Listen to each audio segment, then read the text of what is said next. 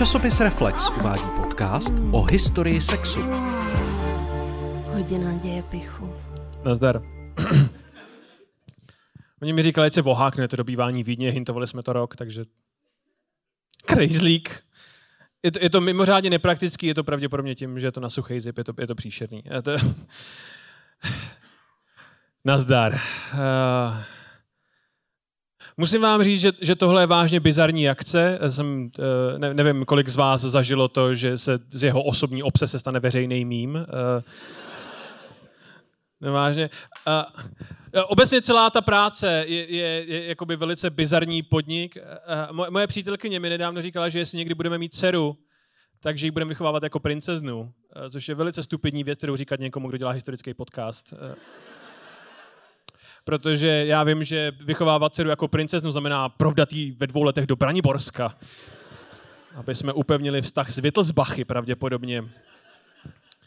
Já jsem již nedávno dočetl knihu o Karlovi IV. Uh, a uh, rozhodně velký politik, uh, velká postava české historie, ale co jsem zjistil, 80% jeho politiky spočívalo v prodávání dětí. To je to, je to co, co myslím, myslím jako ve, ve sňatkové politice, ne, že lifroval děti Bohuši Matušovi. Jako, sňatková politika. A on svýho syna Zikmunda on provdal, když bylo Zikmundovi doslova asi 6 hodin. v den narození Zikmunda on ho provdal uh, někam do, do východní Evropy. V Evropě obecně se Karlovi IV. říkalo kupíř s dětmi. Což není úplně lichotivá, lichotivá předívka. Já jsem vážně přesvědčený, že, že Karlova univerzita vznikla čistě proto, aby mu katedra matematiky spočítala vhodný kurz na děti. Je to jakoby tohle. Potom, co jsem se tohle dozvěděl a vzhledem k tomu, jakou mám práci, jsem si říkal, že bych měl se nějak dovzdělat v historii pořádně, abych měl dostatek informací, abychom tohle mohli dělat co nejdíl. Chvilku jsem přemýšlel, že půjdu zpátky na vejšku a pak jsem dělal, ne. Eh, místo toho jsem udělal tu druhou možnou nejlepší věc a začal jsem koukat na vetřelce dávno věku, hej. Padá to, že řada z vás ví, co jsou vetřelci dávno věku v originále Ancient Aliens. Eh, to je pořád od History Channelu a je to 18 sérií o tom, jak mimozemštění postavili pyramidy. Co na tom miluji nejvíc je, že 18 sérií oni omílají věci, které mm, v první sérii uh, reální historikové dávno strhali, diskreditovali, vysvětlili, osvětlili jako nepravdu a jim je to úplně upíči. Je to, je to jako čau lidi, akorát o historii. Je to tohle, prostě. Je to... Je to skvělý. A, a mně se na tom líbí, jak oni sami často rádi přiznávají, že to, co říkají, je úplná kokotina. Jako ano, egyptiani mohli postavit tohle pomocí lan a, a, a posuvných lyžin, ale nebylo by mnohem víc cool. Kdyby to udělali mimozemšťani. Tady ten, tady ten eh, citát patří člověku, který se tituloval jako ufolog. Já nevím, jestli chápete, jak moc prestižní obor je ufologie, ale třeba na Karlově univerzitě nenajdete obor ufologie. A nejenom proto, že většinu migrantů spolikala katedra matematiky na počítání dětí.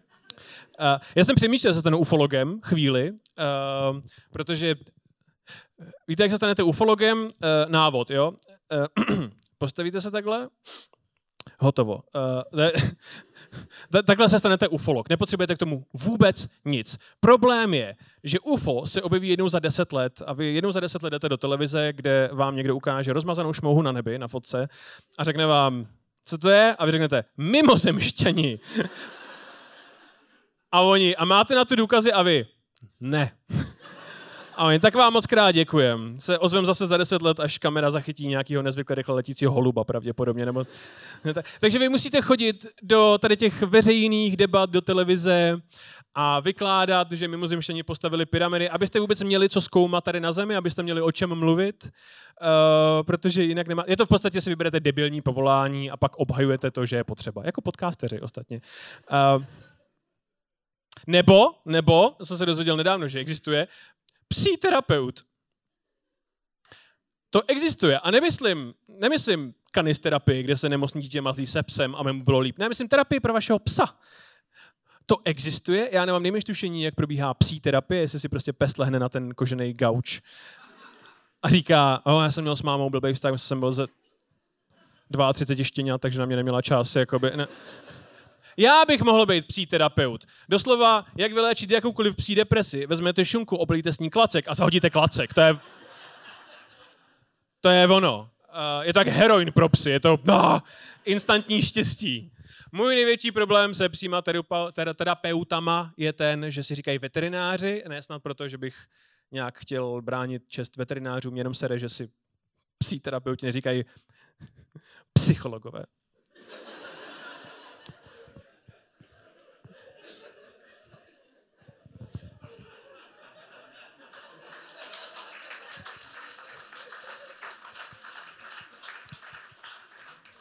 co léčí pesimismus.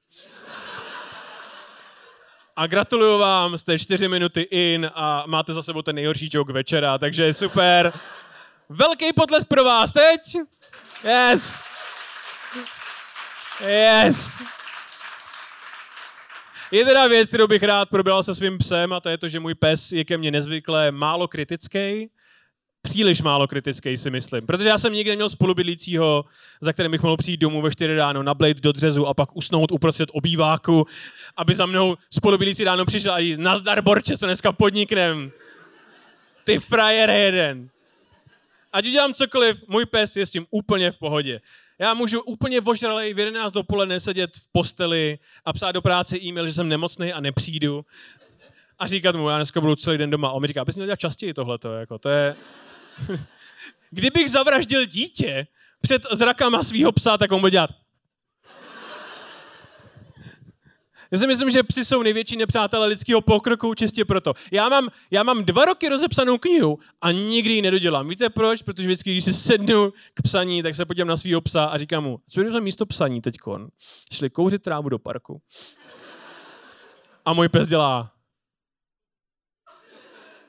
Ty jsi genius. Kdyby, kdyby měl Robert Oppenheimer psa, tak se dodnes řežou američani s Japoncema, protože atomová bomba nevznikne nikdy. O čem jsem to mluvil? Ufologové. Co mě nejvíc vysírá na ufolozích, je to, jak oni si jako vybájí nějaký technologický, jakože oni říkají, uh, no při stavbě pyramid byla pravděpodobně použita kladka a víme, že egyptiani neměli přístup k těm technologiím, takže mi určitě dali mimozemšťani. Dovedete si představit, že vy jako mimozemská bytost nastoupíte do svého sci-fi magického lítajícího talíře na nějaký vzdálený planetě a stoupnete ke hvězdám a protíte atmosférou a vlítnete do vesmíru a pak překonáte mezihvězdnou prázdnotu a překonáte tisíce světelných let a pak najdete tuhle skurvenou planetu a proniknete do hořící atmosféry a pak přistanete na poušti v Africe a teleportujete se z toho blikajícího lítajícího talíře a řeknete těm lidem, kteří na vás čumí takhle, a tady je kolo a provaz, říkáme tomu kladka.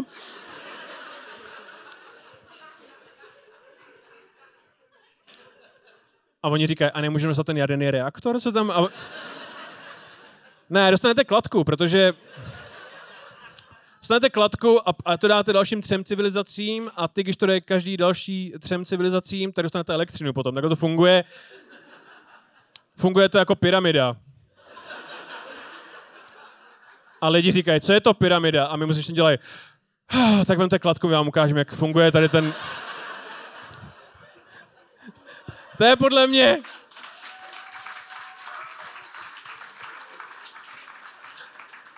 To je podle mě jediný důvod, proč by mimozemštění měli stavět velký trojuhelníky na téhle planetě.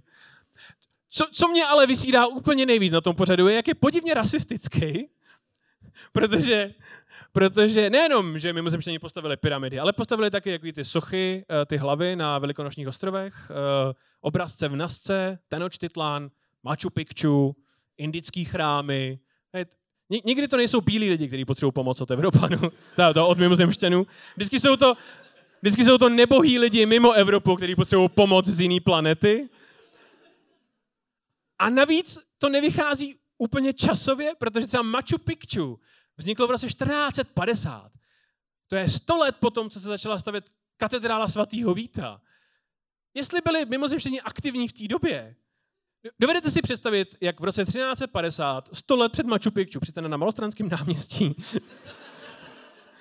talíř a z něj vyleze emzák a říká, hej, nese někdo kladku.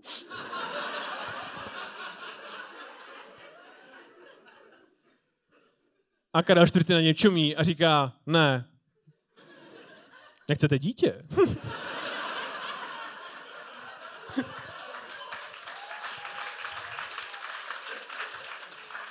Takže my doufáme, že tímhle večerem vás přesvědčíme, že reálná historie je mnohem víc cool než bullshity okolo a k tomu já budu potřebovat a nejoblíbenější, nejlepší a nejskvělejší co na světě. Přivítejte ohromným potleskem. Yes. Přichází Tereza Kujová!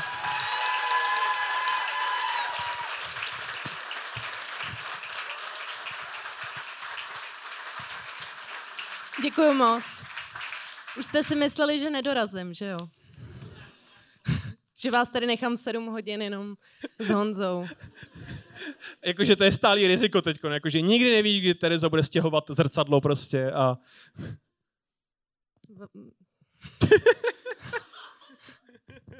si myslím, že jsme měli o tom celý podcast, jako, kde jsme se bavili o tom, že jsem demonstrativně na sebe upozornila v tomhle smyslu. Velice depresní téma, já se na tuhle píčovinu, abych nepůsobil nedůstojně. Tak, uh, strašný. Tak, jsi připravená, Terezo? Já jsem připravená. Jste vy připravený? Jste no, připravení... z vás mi na Twitteru napsal už ve 30, že tady ještě nejsem a teď jakoby neřeknete, že jste připravený vy. Jako. Jste připraveni dobývat Vídeň? Jsem velice vděčný za tuhle reakci. Doufám, že stejnou budeme mít, když budeme mluvit o Stalingradu třeba. Jakoby. Já myslela o sexu ve městě. nebo o Gilmorkách. No, když, nebo kdy, když selže uh, dobývání Vídně, tak sex ve městě to jistí. Jakoby. No. Uh, tohle je velice uh, důležitý téma, vážený. Um, mluvíme o něm celé měsíce. Spousta lidí bylo podivně podivně obsesivní, jakože mi lidi psali, bude záznam a já nevíme. A on, ale to je dobývání Vídně. tak, a, um, takže jsme to chtěli pro vás udělat speciální, máme spoustu podivných vychytávek na tenhle večer připravených, nějaký překvapení a je to náš první solový večer a první tady ten technický solový večer, takže pokud něco neklapne, tak se nám nesmějte, my se vám taky nesmějeme, že jste zaplatili takový nehorázný prachy za něco, co si můžete přečíst na Wikipedii. tak. Um... Ještě spousta z vás mi psala, že si myslelo, že si koupili všechny tři termíny, protože to je na pokračování. Takže vy, kteří jste tady a myslíte si, že to bude pokračovat ještě jakoby dvakrát, tak uh, Go Out nevrací peníze. Uh, uh, rozhodli jsme se, že to budeme kondenzovat do jednoho večera. Je to uh, těžký úkol, ale zvládli jsme to a proto začneme velice soustředěně přímo na komoru na dobývání Vídně ve 12. století. Uh, ve 12. století měli křesťani ve svatý země, křesťanští křižáci problém, protože dokázali zabrat město, ale nedokázali udržet město. Jako spousta politiků dneska dokáže udržet moč pravděpodobně. Uh, a protože, uh, protože uh, Turci, se kterými tam tenkrát bojovali, měli hromadu fint, jak dostat město zpátky. Jejich nejoblíbenější dobývací finta byla, se kterou přišel tehdejší guvernér Alepa, jehož jméno bylo Imad ad-Din.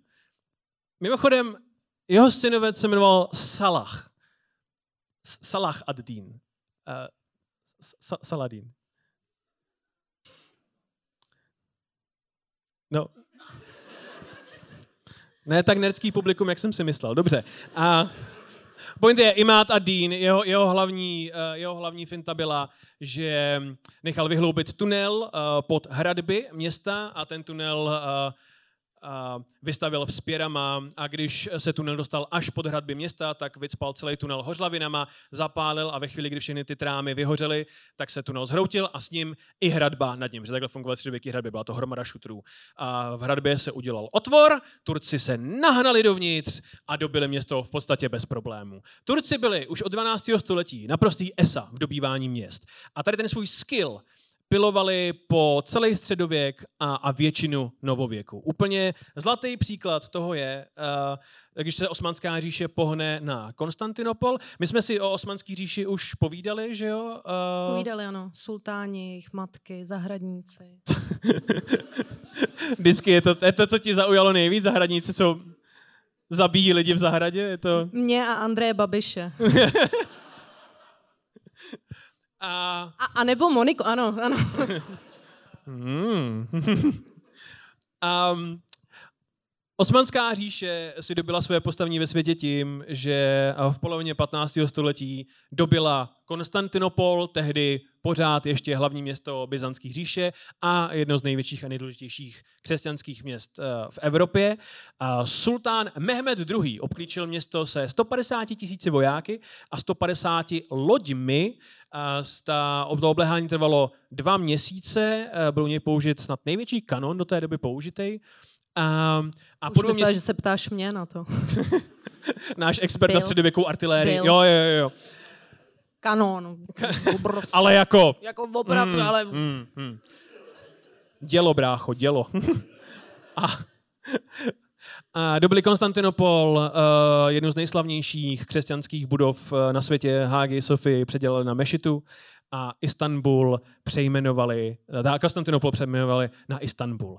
A díky tomuhle, díky tomuhle aktu, která je ustanovila jako světovou velmoc, a nejenom, že přejmenovali Konstantinopol na Istanbul, ale Istanbuli se začalo říkat uh, červené jablko. To, to, to, to zralé šťavnaté ovoce, které je na dosah a vy si ho utrhnete, protože na to máte nárok. Takhle oni říkali Konstantinopoli. Dneska je Istanbul pravděpodobně ten banán, co necháte dva dny na lince a on nečekaně z černa, nebo co? Jak, jaký, jaký ovoce je Istanbul podle tebe? Já si myslím, že to je ovoce dračí. Že to Jako- jako dobře zní, ale vlastně to nemá žádnou chuť. Máme limonádu z dračího ovoce. No, pomerančovou limonádu, děkuji. No, um, čili dobili uh, Konstantinopol, červené jablko, uh, stala se z nich světová velmoc a začali expandovat uh, dál na jih, na sever, uh, hlavně na západ. Uh, uh, uh, když jsme se bavili o Osmanské říši, tak jsme říkali, že uh, Osmanská říše sahala od uh, jižní Ukrajiny až po Egypt, ale hlavně to, co zneklidňovalo křesťanský svět nejvíc, od Iráku až po Budapešť ve své největší slávě. Oni totiž uh, to, co oni měli za sebou, ten, ten uh, odkaz uh, Perzie a v podstatě Byzance, který oni převzali s dobytím Konstantinopoli a ten vlastní historický odkaz těch kočovných stepních kmenů udělal smrtící mix eh, expanzivního, agresivního, ale vysoce kulturního impéria, který v podstatě jako nemělo obdoby ve své době, v tom, v tom, v tom pozdním středověku. A začali vyrážet eh, na sever, na jih, na východ a měli k tomu eh, hromadu eh, extra cool armád. Oni totiž byli v podstatě národ, který plně převzal tu, tu armádní tradici římské říše. Ostatně Byzance se považovala za římskou říši uh, uh, celá léta a oni převzali ten titul po tom, co to dobili. A podobně jako Římani měli uh, v centru armády svoje profesionály, to byly legie, tak Osmani měli janičáře. A o těch jsme taky mluvili, že jo? To byli Hraničáři. Tam jsme měli ten, ten nerdský spor, že já jsem hraničáře viděl jako lidi z pána prstenů a ty jako... Uh, Jako lidi s duševní poruchou. ano. Proto já žiju v lepším světě než Tereza. A, takže, takže eh, eh, janičáři, ať to kurva nespletu, janičáři tvořili jádro osmanské armády, ale zbytek tvořili ty, ty podané jednotky ze zbytku impéria, takže měli uherskou kozáckou jízdu, měli lehkou pěchotu ze severní Afriky, měli jízdní lučišníky z Krymu a, a, a společně tvořili v podstatě neporazitelnou bojovou, bojovou sílu. Um, s tímhle, s touhle armádou eh, se Osmanská říše v roce 1529 pokusila dobít Vídeň. Eh, Rozhodl se, že to je její další cíl. Eh, Psala se první polovina 16. století a náš starý známý, pokud jste slyšeli náš díl o, o, o osmanských říši, eh, Sulejman I. eh, se pokusil dobít v roce 1529 eh, Vídeň. Sulejman I. to si pamatujete pravděpodobně proto, že, a tady bych chtěl představit jeden z featureů našeho večera, vy máte unikátní šanci dnes večer se stát um, pomocnými castingovými režiséry hodiny dějepichu, protože budeme hrát Kdo by hrál. um, a kdo z vás uh, uhádne, kdo by hrál um, jednotlivý role v tom příběhu, získá jednak eh, prezervativ hodiny dějepichu, ale hlavně cenu nejcennější. Diplom. A je to krásný diplom, jsou na něm medvíci, myslím. Protože, protože jste všichni na táboře. To je velice letní tábor. A je podepsaný. To je na tom jediný hodnotný. Ano. Tady ještě, tady ještě tuhle hru nehraje, my se podíváme, eh, kdo v minulosti, jak jsme učili, hrál Sulejmana prvního, což byl, Terezo. Kdo měl česnek na hlavě, podle nás? A česnek na hlavě podle nás má Marian Labuda. Já ho mám teda radši v roamingu, ale... Kdo ne? ale kdo ne? Kdo ne? Kdo ne? Kdo ne? A, takže Sultán Soliman, vládce náš, slunce naše jasné, se pokusil v roce 1529 eh, dobít Vídeň. Nicméně eh, celá ta operace selhala, byla to jedna z mála proher eh, Sulejmana I., protože narazili na hromadu problémů. Jednak nedodělané cesty směrem do Rakouska, jednak počasí blbý, na to se vymlouvali hodně Turci potom. A Ne, to, to, to je stálý téma, to je jako leitmotiv, který se bude míjet tady tím příběhem. A hlavně uh, v roce 1529 byl císařem svaté říše římské jistý Karel V., což byl eh, řekněme, ultimátní Habsburg, který může být vyjádřen i tím, že měl vážně nejdelší bradu v dějinách lidstva. On byl vykřížený, aby byl ultimátní Habsburg s ultimátní bradou. A on eh, nejenom, že byl císařem svaté říše římské, ale podařilo se mu konsolidovat i tu španělskou habsburskou větev, takže on byl císařem Španělska i svaté říše římské, což a do toho ale spadaly i všechny ty španělské kolonie. A, a, a v polovině 16. století, což znamená, že on vládl Německu, Česku, Slovensku, Maďarsku, Rakousku, a Španělsku, všem španělským koloniím v Americe a Filipínám. For no fucking reason.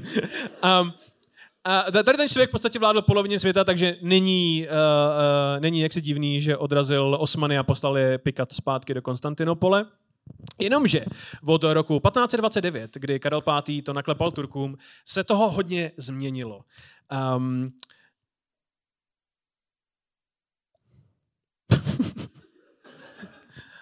to je tak, když se děláte poznámky ožralej úplně.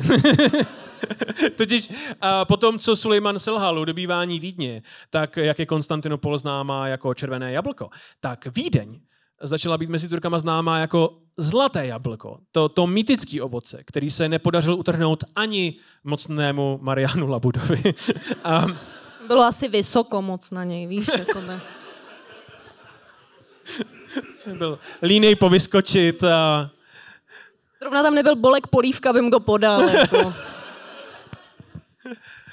Takže Vídeň jako zlaté jablko. Uh, Terezo, um, co je pro tebe nejlepší rakouský ovoce? Vídeňský ovoce? No, rakouský vídeňský ovoce, to je... Vídeňský párky?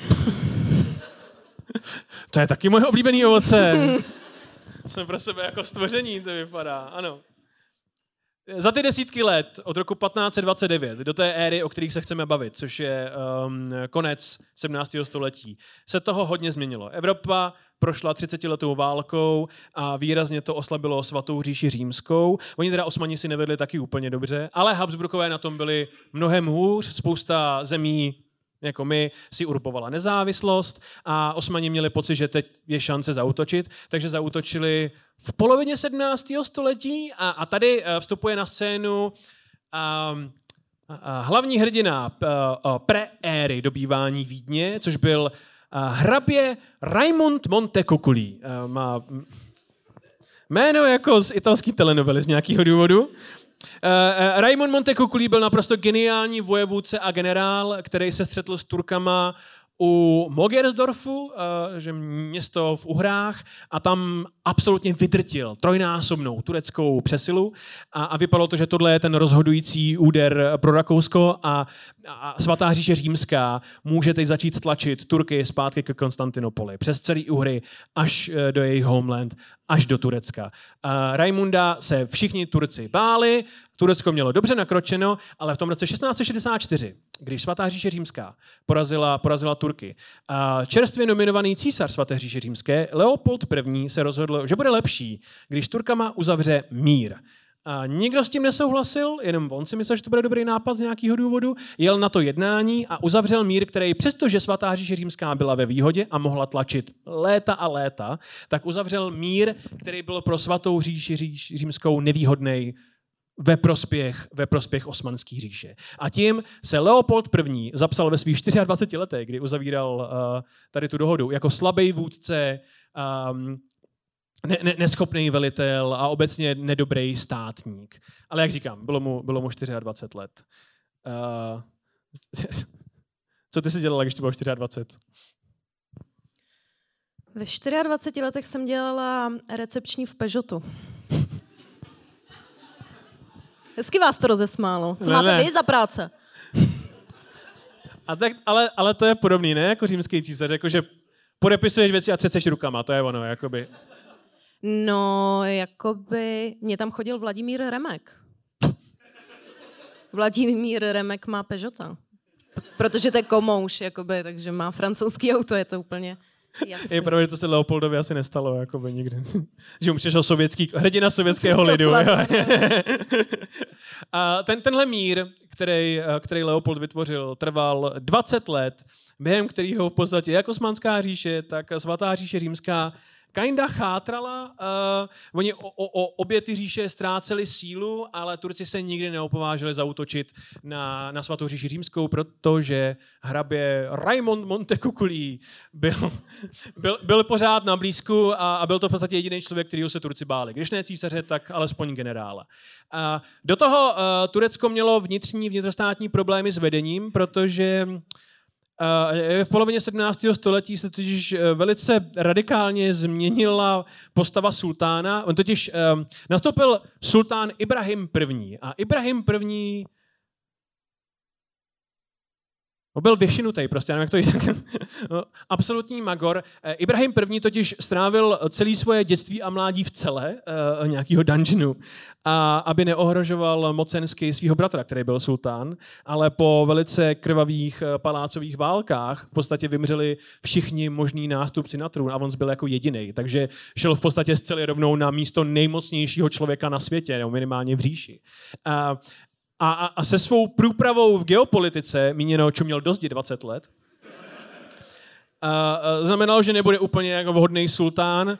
Traduje se, že, po ně, že, že místo něj vládla jeho matka, a, a aby ji nekecal do vládnutí, což ono to není úplně divný, protože jsme říkali, že, jo, že za sultána, jeho, vždycky sultánova matka vedla harém jeho, Vždycky to je matka. Problém je vždycky v matce. A no a takže, takže uh, Ibrahimova matka dopovala Ibrahima afrodiziaky, aby on dováděl v harému a nekecal jí do vládnutí. um,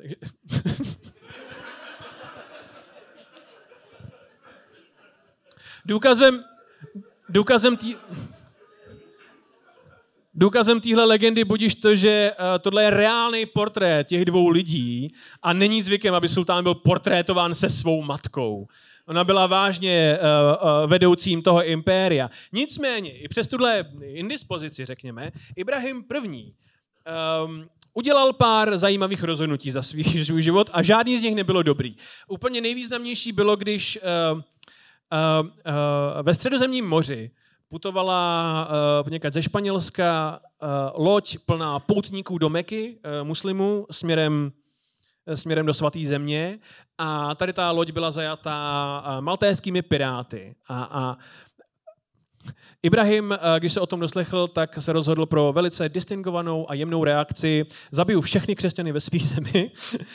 um, tomu bylo rozmluveno a tak se rozhodl, že akorát uvězní ty nejdůležitější křesťany ve své zemi a, a že uloví ty piráty. Maltéští piráti se rozhodli, že se schovají na Krétě eh, v pevnosti Kandia.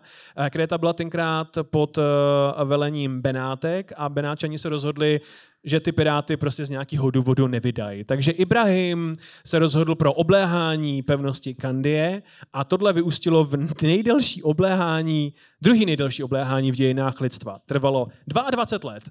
Um, Uh, Turci nakonec vyhráli po 22 letech, ale nejenom, že to trvalo 22 let, ale ještě navíc tam přišli o, o 120 tisíc lidí, takže nikdo neměl doopravdy radost. Uh, Uh, uh, no a po tomhle fuck upu uh, uh, se Turecko tak nějak rozhodlo, že je potřeba změna velení. A janičáři, uh, víš, jak jsou přelétaví ty lidi, te, se, rozho- jsou nemocný. Se rozhodli, se rozhodli, že potřebují nového sultána, takže svrhli Ibrahima a na místo sultána postavili jeho šestiletého syna, Mehmeda IV. Co ty si dělala, když ti bylo šest? Byla jsi taky v Peugeotu? Jo, byla, byla. Já jsem tam byla od 6 do 24 let s panem Remkem. Montovala si iPhony po večerech. Peugeoty. Mehmed IV. vyrostl v kulturního, schopného, inteligentního mladého muže, který miloval historii, miloval Homéra, jako my. Eh, a, Asi, a, jo. a Mehmed IV. je náš první úkol pro vás, takže Terezo, já tě poprosím, abys eh, převzala otěže tohohle večera a, a jmenovala castingového pomocného režiséra dnešního večera. Tak zkuste někdo. Kdo by měl hrát uh, tohodle pána?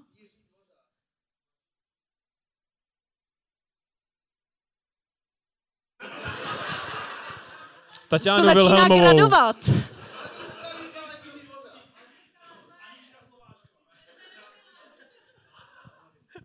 Anička To teprve Slováčko. začíná Ano Langmajer, to je klasika. J- Jirka, já, já mám ráda Jirkama. Adamiši. Už. Můžete se koukat, můžete se koukat, jak ten člověk vypadá?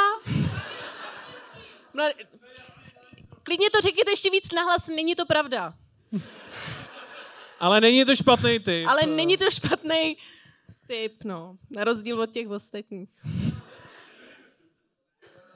My jsme teda, my jsme teda, um, No ne, my jsme se. teda řekli, že by to mohl hrát Zdeněk Godla.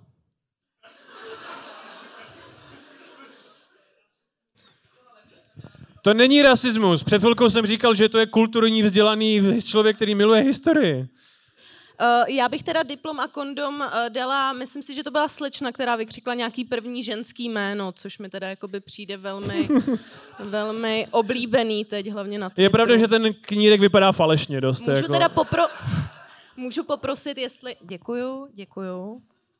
Ale nebojte se, budete mít šanci i vy ostatní. Stejně budete hlásit stejný jména, jako... Jak Mehmed IV. Zdeněk Godla uh, se rozhodne, že jeho impérium potřebuje vzpruhu. Že, že jsou dlouho na ústupu, že přestože uh, geograficky vzato Osmanská říše nikdy nebyla mocnější, on dobře ví, že jsou na tom celkem slabé a potřebují něco, co je napraví. Něco, co napraví jejich reputaci, co získá vin pro, pro osmanskou říši. A přemýšlí, co by to mohlo být a brzy mu padne zrak na svatou říši římskou, protože uh, ta je na tom po těch letech úplně stejně špatně, ne hůř než samotná osmanská říše. Stejně jako osmanská říše, i Rakušáci mají za sebou um, hromadu podivných vojenských neúspěchů v Uhrách a tak. A navíc, jako student historie, si uh, Mehmed IV. uvědomuje, že uh, jeho jmenovec Mehmed II. dobil Konstantinopol, červené jablko a on, Mehmed IV. by mohl dobít to, co se nepodařilo získat ani mostnému Solimanovi, a to je zlaté jablko. V podstatě je to člověk, který má pocit, že jeho, jeho vztah s říší potřebuje nějaký impuls, jakoby je to, je to tohle. A, a v podstatě totiž všechno nasvědčovalo, že zlatý jablko je zralý k utržení. Uh, oni totiž, uh, Turci měli uh, v té době, v druhé polovině 17. století, Vídeň poměrně dobře zmapovanou. V podstatě nejdůležitější člověk, který, který pro ně mapoval Vídeň, se jmenoval Evlia Čeleby. Evlia Čeleby byl um, osmanský cestopisec, který procestoval velkou část světa, právě včetně Vídně, a zanechal po sobě spisy, takže my si můžeme přečíst, co si o nás Turci v té době mysleli. Čeleby přijel do Vídně, nechal se provádět místníma, mimo jiné se šel podívat na několik chirurgických operací ve Vídni, což Předpokládám, že tenkrát byl asi běžný turistický standard, jako že se budete podívat, jak někomu vyndávají slepý střevo prostě, ale, ale, ale tohle to jako bylo. Uh, a obdivoval místní knihovny. Uh, katedrálu obdivoval, uh, dokonce doslova píše, že varhany v katedrále svatého Štěpána mu vehnali slzy do očí, uh, ale taky to byl Turek, který se na nás díval velice přezíravě, takže potom o tom napsal, že to je pravděpodobně výsledek bílé magie, což je rasismus. Já nevím, odkud... nevím, kdo to říkal, ale je to rasismus. Jako je to rasismus, nebo myslíš, že to je čistě jenom jako bílá dobrá magie? Já nevím, tak jakoby není to jazzový koncert, jako není to, nestřílí nikdo nikoho z aut, jako, takže... Jako, že by to byla černá magie. Jo.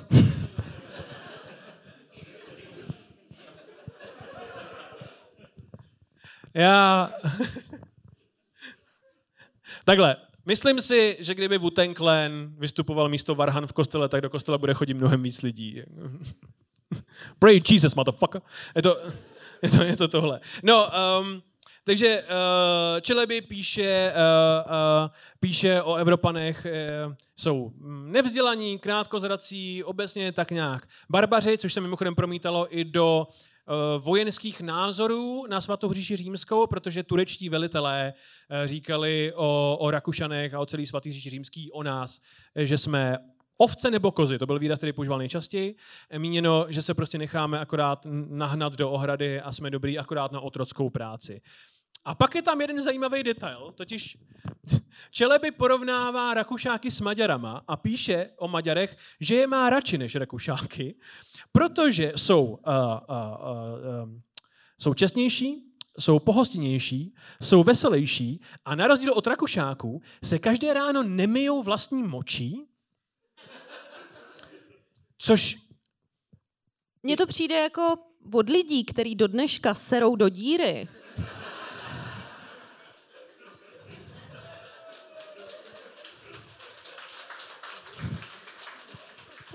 Jako já jsem v Turecku byla, když mi bylo asi šest, což prostě je dobře, je to 21 let, ale já jsem ty šlapky opravdu viděla, jako. A, a zanechalo to v tobě dojem, koukám. Jako, a taky uh, jsme místo uh, čtyř kolek v Dunách jsme si zaplatili uh, appendix vyoperovat. Můžete se projet na velbloudově a nechat se vyoperovat uh, turismus 17. století.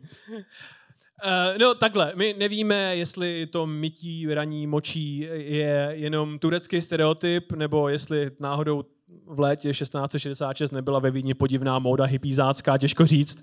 Vypadá to jako stereotyp. Um, a teď, když jsme u střetu uh, křesťanské a, islámské kultury, dovolte mi představit vám uh, druhý feature dnešního večera. Totiž, um, když uh, se bojuje o Vídeň, tak tenkrát to celá Evropa vnímala jako velký střet mezi křesťanstvím a islámem. Spoustu lidí v tom 17. století mluvilo o tom, že pokud Vídeň padne, tak celá Evropa se propadne do područí muslimů a celá Evropa bude vyznávat islám. A my nevíme, jestli by to bylo dobře, špatně, nebo jestli by se nic nezměnilo. A takže jsme vyslali naši reportérku Terezu Kujovou a její krajské štáby do třech alternativních realit. Eh, a začneme, začneme verzí, kde islám vládne Evropě, ale všechno je mnohem lepší teď. je to mnohem lepší. A já už se vám hlásím z Al Prahy, kde právě v tuhle tu chvíli slavnostně otevíráme první čtyřproudovou dálnici na létající auta. Já bych si je ráda vyzkoušela, ale protože žijeme v českém Chalífátu. Chalífa, ono to nejde moc. Chalífátu. Tak i tady mám zakázáno řídit auta. Pro krajské štáby Tereza Kujová. Televize Al Jazeera.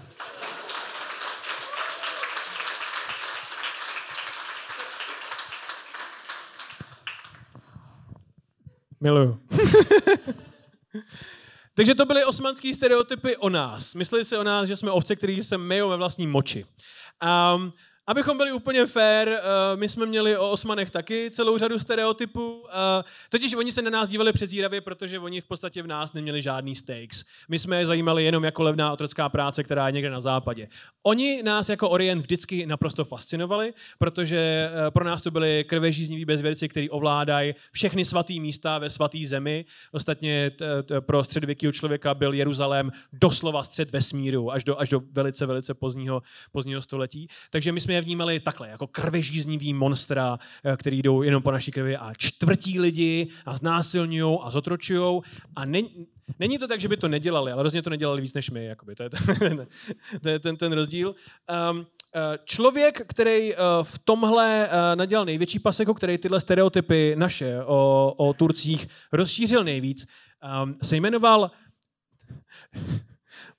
Johann Schlittberger což zní jako nejhorší nabídka McDonaldu na světě. Uh, Schlitzeburger. ja, ein, Ja, Schlitz, ein, ein, ein. Schlitzburger, Wiener Schnitzel und Schnitzburger. Jak je tam ta rejže, to miluju prostě. Řízek, rejže a tohle je... To je sachr. To je sach, ano, to je sach, to je, to je opravdu sachr. Taratatata, ich liebe es. Um, Schlittberger byl uh, nižší německý šlechtic, který uh, po boku uh, uh, jediného pravého českého krále, krále Zikmunda, uh, v roce 13... V roce 1396 bojoval u Nikopole a byl tam Turky zajat. A byl v zajetí až do roku 1427, kdy se mu podařilo utéct, vrátil se zpátky do Německa a napsal o svém zajetí a utěku knihu, která se jmenovala, pozor, Pouta a cesty Johana Schlittbergera. Což zní jako nejlepší prequel k Fifty Shades of Grey, jaký jsem kdy v životě slyšel. Point je, že Schlittberger si vymyslel v podstatě všechno, mluví tam o všech možných krutostech, hanebnostech a příšernostech, které Turci páchli na svých zajatcích. A, a protože Schlittberger to napsal v, roce ne, 1430 zhruba a v roce 1440 byl vynalezen knihtisk, tak Pouta a cesty Johana Schlittbergera se stalo jedním z prvních a bestsellerů vůbec v Evropě. A aha, užívali si ho i lidi, kteří neuměli číst, protože bylo plný skvělých obrázků rozštvrcených lidí. Takže i lidi, kteří neuměli číst, ale měli to doma, občas večer otevřeli a tam viděli byste rozštvrceného člověka a dělali, hm, to jsou zrůdy, ale jakoby je to... Je to tohle. Um, no a takže uh, to, to, jsou, to jsou stereotypy. Takhle jsou karty rozdaný. Uh, je rok 1682, Osmani uh, mají pocit, že potřebují vin a římská říše jim může nějaký dát a, a mají to zlatý jablko v sobě, který oni si můžou vzít. Uh, a, a zároveň uh, Evropa se domnívala, že na ně krvežízniví Osmani akorát cení zuby. Takže v lednu 1682 Osmanská říše oficiálně vyhlásí válkou svaté říši římský, a, a svatá říše římská je popravdě prvních pár měsíců trochu in denial, jakože to nedokážou připustit, protože neví, co to má. V podstatě otázky jsou tři. Proč, co je jejich účel a VTF.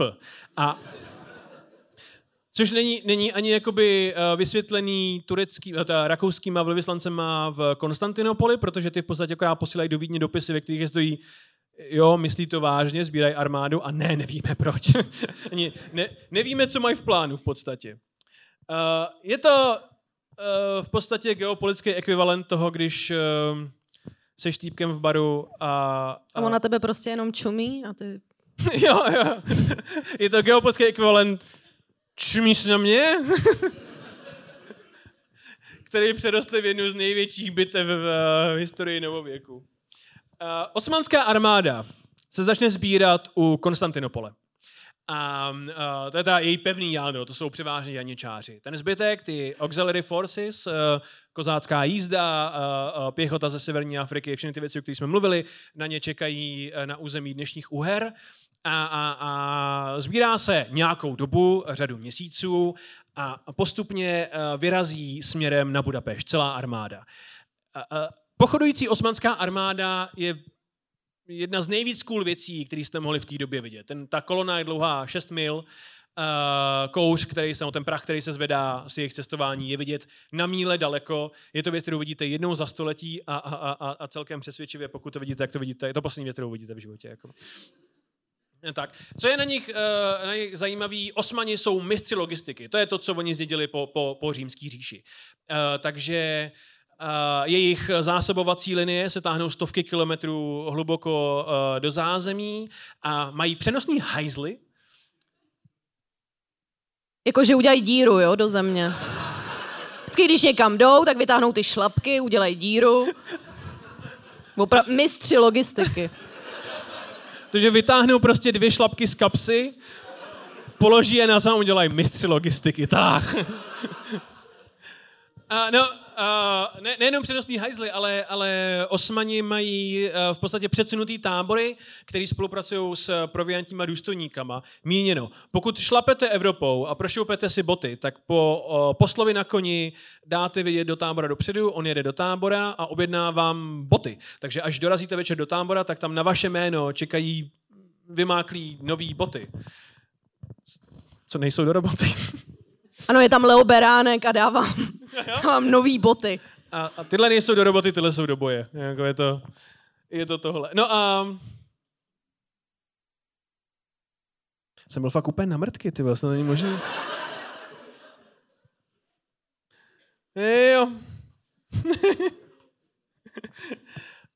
um, oni se snaží samozřejmě předejít všemu tomu, co, uh, co čeho se dopustila ta předchozí výprava o těch 150 let předtím. Ta, to dobývání Vídně v roce 1529, kdy, eh, jak jsem říkal, hlavními, ehm, hlavními důvody toho, proč ta invaze selhala, byla Uh, byly špatné cesty, uh, podcenění Karla V.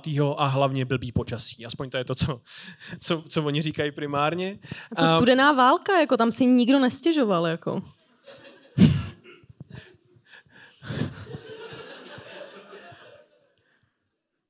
Domníváš se, že se studená válka táhla 40 let, protože byla zima a nikomu se nechtělo? Dneska opravdu ne. že jako dovedu si představit, že sultán říká, on byl nějaký divný tlak a my jsme nechtěli na ty hradby, jako to fakt... Bio bylo na čtyřce a... Okay, takže armáda dopochoduje, dopochoduje pod eh, velením uh, sultána pod, Zdeň, pod vedením Zdeňka Kotly dopochoduje až do Budapešti a tam uh, velení nad armádou převezme jeho velkovezír Kara Mustafa Paša. Což... Kdybyste chtěli vymyslet fejkový turecký jméno, tak... Je to jako kdybyste chtěli infiltrovat Pentagon a říkali, já jsem Johnny Hamburger, prostě. To...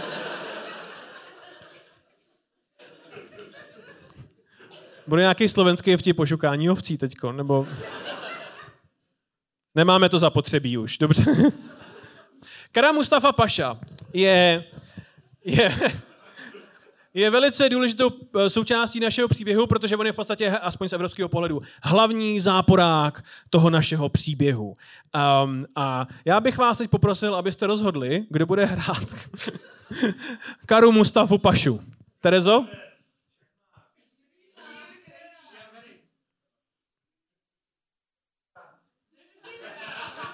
Zdeněk Křestka je dobrý, Kara Mustafa. Podívejte se na tu... My jsme chtěli trošku něco víc exotického. Mm. hmm. Summer Isa, ano, to je exotika. Summer Isa není to je česká exotika. Summer Isa, ano. Ali, ano, celý superstar tady můžeme vyjmenovat.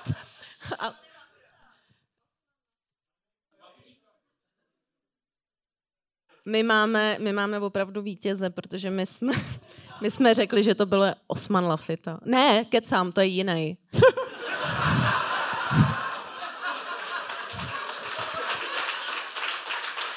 A mně se to tak zalíbilo, že... A můžeme, a, a můžeme říkat, jo, my občas děláme jako rasistický vtip, ale nejsme. A nejhorší je, že jsem si ho spletla, protože jsme vybrali Sagvana Tofiho.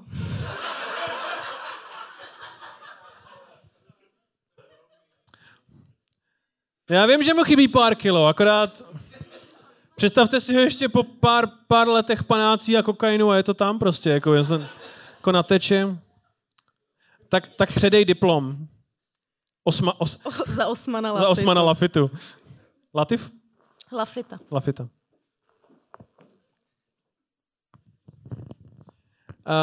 Kara Mustafa Paša uh, je uh, mimořádně ctižádostivý, ambiciozní, uh, inteligentní muž, který um, se rozhodne, že pro uh, svého sultána zorganizuje tady operaci Zlatý jablko.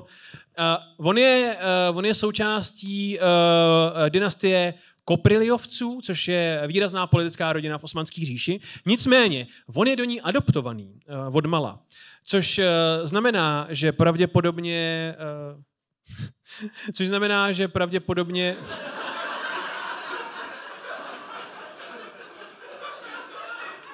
Nikdy úplně nezapad, to je to, co chceme říct.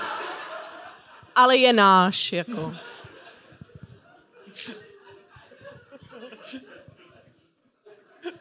Jak kouká na toho fotra. Jo, jo, jo. jako hlava toho kluka skončí u zahradníka, to je jasný. Jako uh, předpokládá se, že ta jeho ambicioznost a stižádostivost uh, vylezla právě z toho, že on měl pocit, že se jako adoptovaný člen rodiny musí zavděčit nějakým fenomenálním úspěchem, aby si zasloužil to místo mezi, kopriliovci. Um, Na gauči. aby si zasloužil místo na sitcomovém gauči tady. Ano. Uh, mimochodem, v Budapešti údajně, podle legendy, Kara Mustafa Paša má sen. A ten sen je to noční můra. A ta říká, uh, v té noční můře je Kara Mustafa napaden drakem, který má sedm hlav. A, a ten uh, ho nejdřív zašlápne a pak ho těma sedmi hlavama roztrhá. A vykladač snů z Budapešti mu říká, že um, Těch sedm hlav uh, v podstatě znázorňuje sedm kurfiřtů svatý římský říše a že pokud vyrazí na Vídeň, tak to bude jeho smrt. Nicméně Kara Mustafa Paša si věří, uh, ostatně uh, Raimond Montecuculí je mrtvej už, už, už, už, už čtyři roky, což je jeden z hlavních důvodů, proč se tady ta celá věc dá do pohybu.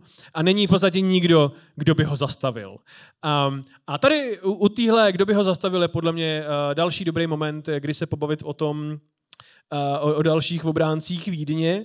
Totiž um, Rakušáci jsou pořád trochu in denial, uh, nevěří tomu, že Osmani dorazí k Vídni a budou dobývat město. Jediný, kdo má reálný strach, je náš tady známý císař Leopold I. Protože Leopold I je zasraný neurotik a bojí se všeho. A a tentokrát se jeho neuróza uh, ukáže jako velice výhodná, protože ve svém záchvatu paniky udělá tři naprosto fenomenální rozhodnutí. Tím prvním je, že um, najme inženýra, německého inženýra. Ten pán se jmenuje Georg Rimpler. Uh, je to nejchytřejší člověk pravděpodobně. On doslova napsal knihu na nastavení opevnění a odolávání tureckým, tu, tu, tureckým dobývacím strojům. A já bych uh, po vás chtěl, abyste určili, kdo bude hrát Georga Rimplera, zatímco já se napiju tady. A fakt je to hrozný. Až se to, až se to dozvíte.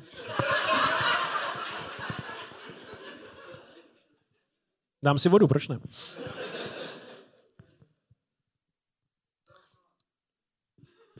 Jak jste nějak stichli, jako? Um, um, míříte na herce, já vám poradím, myslte na, na, na vážně chytrý lidi tentokrát.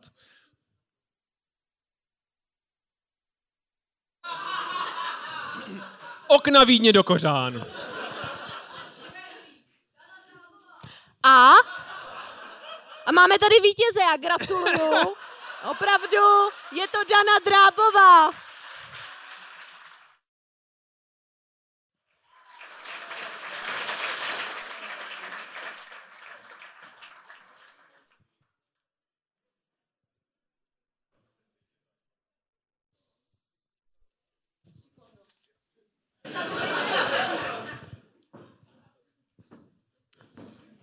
Dana Drábová začne opevňovat Vídeň.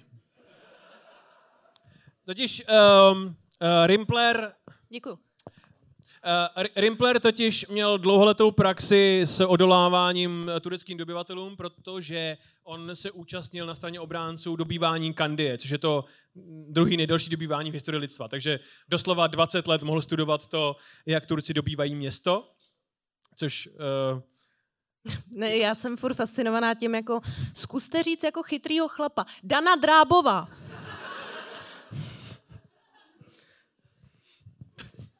Nebo... Uh, point je, že za 20 let praxe, to se vám ve CV jako dobře výmá. Takže Leopold I. Uh, najme Rimplera, jako hlavního architekta obrany Vídně. Problém je, že on ho najme začátkem roku 82 a, a pokud uh, Rimpler odhaduje správně, tak pokud Turci zautočí na Vídeň, budou tam nejpozději v létě 83. Což znamená, že on nemá čas budovat nějaký další velký hradby. A Vídeň v tuhle dobu má hradby, ale ty hradby pochází 12. století. Mimochodem, za ty hradby zaplatil uh, Richard, uh, Richard Lví srdce, Richard Lionheart, protože on se tenkrát vracel z krusády ze svatého ze, ze svatý země a rozhodl se, že nebude cestovat lodí, protože tam bylo spoustu pirátů, a bude cestovat inkognito uh, přes Evropu, jenomže uh, Richard nebyl schopný nechovat se jako uh, šlechtický čurák po hospodách, takže údajně někde v Tyrolsku, když objednal prostě 30 kuřat a 5 sudů piva na večer, tak si, tak si hostinský řekl, ten bude cenej a nechal ho zajmout. A, a, a Rakušáci přišli na to, je, je, to je král Anglie. A, a angličani ho museli vyplatit zpátky a za tyhle prachy postavili kolem Vídně hradby. Jako, o takových částkách se bavíme. Je to jako, kdy, jak jsi říkala si, že... Uh, Nevím, jestli je to stejné, jako když zastavili tenkrát jo. královnu jo, jo. v autě. A pán jí nepoznám, protože ona jezdila v tom šátku s těma brejlema a on jí říká řidičský průkaz a ona, ten já nemám. A on říká, no a jiný průkaz a ona, ten já nemám. A bába ho v tom nechala jako, mu nechala vypsat bloček, jako. Jo, on, on, on jí pomohlo vyplnit žádost. Jo jo. o řidičský průkaz, než ona si sundala brejle a pak fréra ranila mrtvice prostě. Jako. The aristocrats. no. Jak čtyři lidi znají tady ten úplně debilní vtip, dobře. Um, Uh, no, uh, že to je George Rimpler. George Rimpler se rozhodne, že nemá čas a smysl stavět další kamenné hradby a rozhodne se, že udělá velice ad hoc hradby kolem té kamenné hradby. Takže kolem té kamenné hradby on udělá příkopy a takzvaný raveliny. Ravelin je v podstatě navršená zemina, je to kopec z hlíny, na který on postaví palisády, bodce a, a strážní věž ze dřeva. A tady, tady ty pevnosti on rozestaví kolem celého města a obežené je příkopama. Ze předu i ze zadu. A v podstatě eh, vídeňáci na to čumí a dělají Aha, takže až přijdou Turci, tak jsme všichni mrtví. Prostě to je... Moc krát děkujem, pane inženýre. Um, a, ale Rimpler jim říká, he, vydržte, uvidíte, to je skvělý. že tak. Um, že George Rimpler, to je uh, první dobrá volba Leopolda I. Uh, druhá dobrá volba je, uh, a než se dostaneme k ní, Uh, Terezo, dokáže nám uh, převyprávět krajské štáby ve světě, kde je všechno stejný, i když nám vládne islám? Tak pojďme na to. No, pojďme, pojďme na to.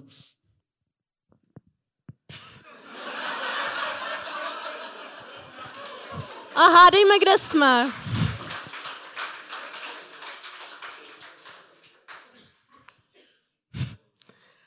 Tomio Okamura odmítl na své demonstraci tvrzení, že jeho... Ne? Ne, ne, ne, to je třetí. To není tohle. Ty jsi chtěla mluvit o pedofilii teďko. jo, pedofilie až potom. Teď máme křesťany, včera nechceme. křesťany včera nechceme. Právě, že Tomio Okamura, mm-hmm. no, když to říkám správně, Takhle jsme se to učili, Honzo? Dobře. Zkus se napít piva ještě. Okay. Tomio Okamura odmítl tvrzení, že jeho... Jak se to jmenuje? Ještě par, pardon. Iniciativa. Iniciativa? Pravděpodobně. Je to jako bullshit, ale oni říkají iniciativa. Křesťanství včera nechceme by porušovalo naši ústavu. Dokonce na demonstraci vystoupil i bývalý prezident Miloš Zeman, který si chtěl s Tomiem Okamurem podat ruku. Tomio Okamura to ale odmítl, protože podle Koránu nemáte sahat na prase. Pro krajské štáby Tereza Kujová, televize Al Jazeera. Jako...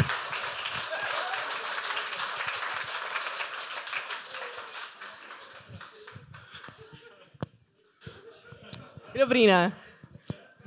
Užijeme si tenhle večer strany s islámem, než nás někdo podřeže na ulici. jako, J- jako pras. je to tak. Um, uh, Uh, další cool věc, kterou, uh, kterou Leopold udělá, mimo inženýra, je to, že se vyrazí, vyrazí hledat spojence do Evropy. A podaří se mu ulovit dva poměrně důležitý. Tím prvním z nich je papež Inocenc XI. Papež Inocenc XI. je znám historii jako papež chudých, což zní skvěle, ale reálně to znamená, že to byl fanatický katolík. Uh, uh, znáte film Kladivo na čarodějnice? Jo, zna, to je, to, to je ten film, který začíná nejlepší větou v dějinách kinematografie, což je ten záběr na tu pusu a Frey říká Luno ženy je brána do pekel. A, a, takže když inkvizitor Boblik uh, chtěl vědět, co dělali ženy na Petrových kamenech, tak to byl papež Inocenc XI, který mu uh, podepisoval ty rozkazy. On, on miloval upalování čarodějnic a takže když za ním přišel Leopold I s tím, hej, se budeme bránit Turkům, budeme bojovat proti islámu, tak papež byl úplně blahem bez sebe. A v podstatě mu dal um, svoje pečetidlo a řekl mu, chlapče, teď si voják křesťanství na a schání spojence, seš nejlepší na zdar. A a tady s těma dokumentama uh, Leopold I. vyrazí do Polska. Uh, sebrat svého druhého... Vidíte, ono v historii všechno dává smysl nakonec. Jako, když máte dostatek informací. Um, si řekl, kde, kde bych jako mohl, že vyrazí do Polska. Uh, Totiž uh, tehdejší Polsko nebylo jenom Polsko. Uh, uh, tehdy Polsko bylo součástí, no, významnou součástí uh, Polsko-Litevské unie. Uh, Polsko-Litevská unie bylo ohromný geopolitický zvíře, který, by, který zabíralo samozřejmě celý Polsko, uh, v, uh, většinu po Baltí a velkou část Ukrajiny. A, králem uh, Polsko-Litevské unie byl tehdy jistý Jan Sobieski III., zvaný Lev z Lechistánu. A Janovi, Janovi bylo něco přes 50. Uh, on měl za sebou už v té době bouřlivou kariéru, uh, protože on byl znám, jako jeden z mála evropských vůdců, byl znám jako turkoběc ze zjevného důvodu. Uh, byli ty, ty velitelé, kteří napáchali Turkům strašně moc škody a vyvraždili strašně moc Turků. Me, mezi ně se mimochodem počítá i Vlad III, a.k.a. Drákula. Akorát Drákula to měl pravděpodobně, protože oni nosili česnek na hlavě, takže... Myslím si. Myslím si. Um, a takže Um, uh, Jan Sobieski měl totiž ještě jako generál uh, uh, spor s předchozím králem Polsko-Litevské unie a měli nějaký jakoby uh, strategický spory o to, kde zautočit, jak zautočit, kde sebrat posily a tak. Až nakonec Sobieski si řekl, fajn, tak já to udělám sám a vymlátil Turky z Polska sám osobně. Když potom pár let na to král umřel, tak uh, Jan Sobieski byl zvolen dalším králem Polsko-Litevské unie, protože Polsko-Litevská unie volila velkým sněmem krále. Uh, byla to mm, No, nebyla to demokracie, ale bylo to víc než to jsme my měli, uh, měli tady. Uh, volenýho krále bude hrát kdo, Terezo? Kdo bude polský král?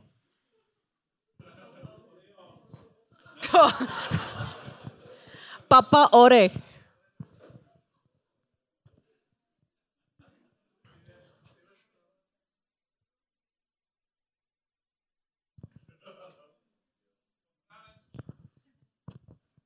A to je ten Jan Soběsky? Yes. Ten generál?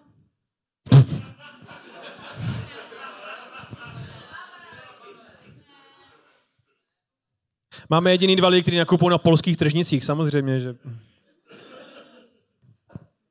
Tak koho jsme tam dali?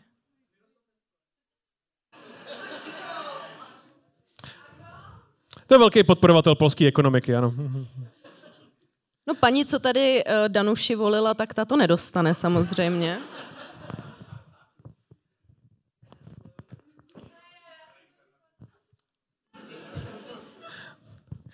Uh, Jan Sobieski souhlasí s obranou aliancí. Se Mně se jenom, pardon, mně se jenom líbí, když my jsme tady měli v lednu uh, ještě s kolegami z Přepište dějiny uh, díl o prezidentech a, a na té obrazovce se objevil generál Pavel, tak jste reagovali úplně jinak všichni. Vůbec nevím, co se děje. Je to kvůli tomu, že má taky podcast? Je to... Je to... No, to...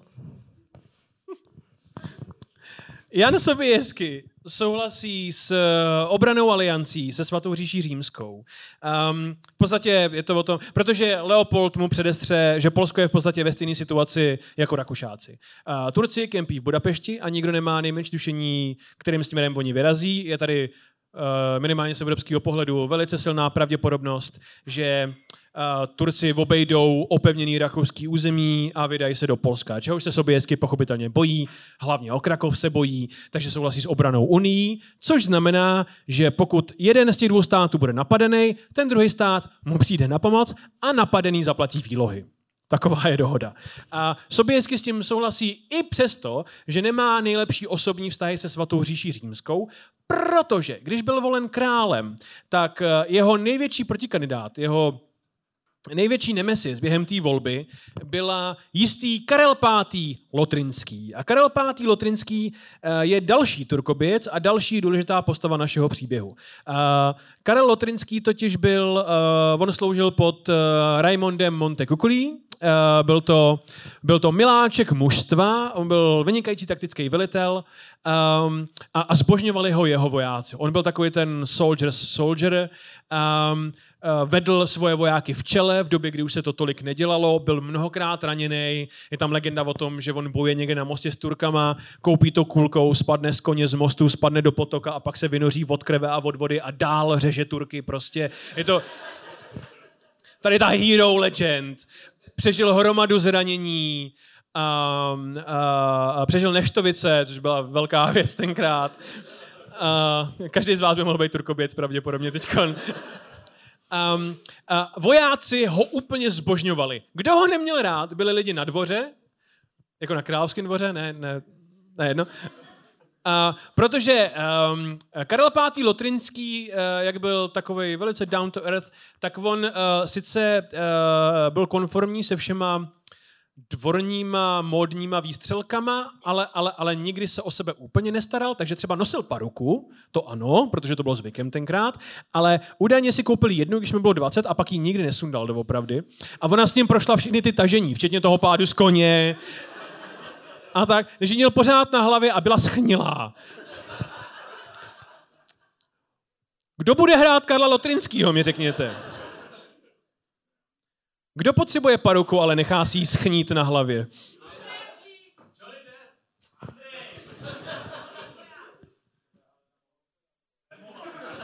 Halina Pavlovská, to se mi hodně líbilo.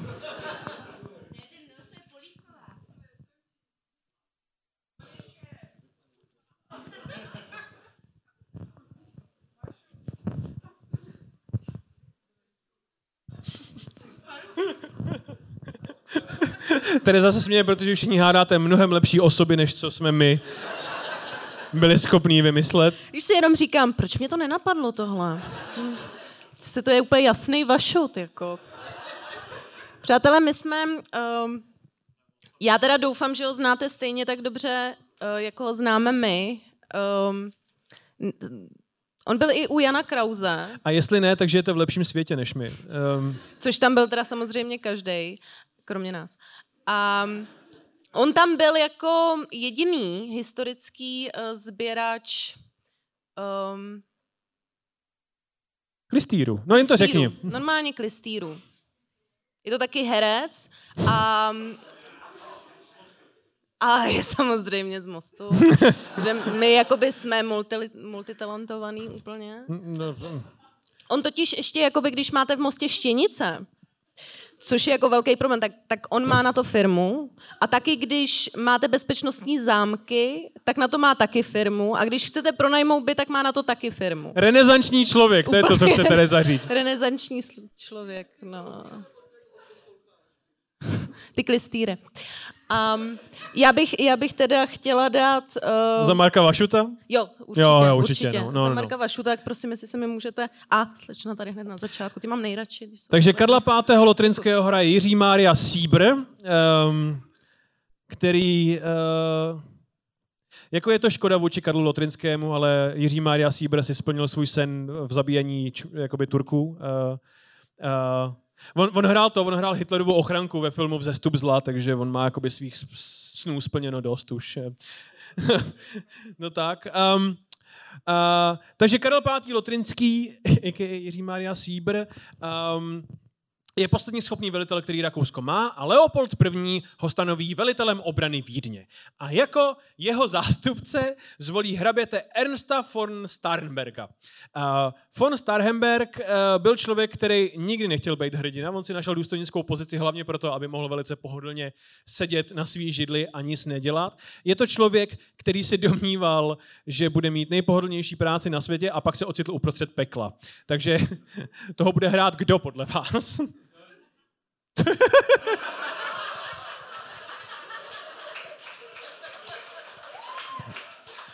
jako Myslím, není že to, máme vítěze asi.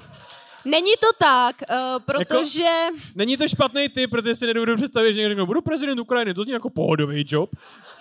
Nicméně uh, my jsme se teda rozhodli pro Adama Vojtěcha. A protože už sami jste říkali lidi ze Superstar, tak v tom budeme pokračovat. Ale já bych teda ráda předala... Jo, už vidím. Gratuluju. I did it my way.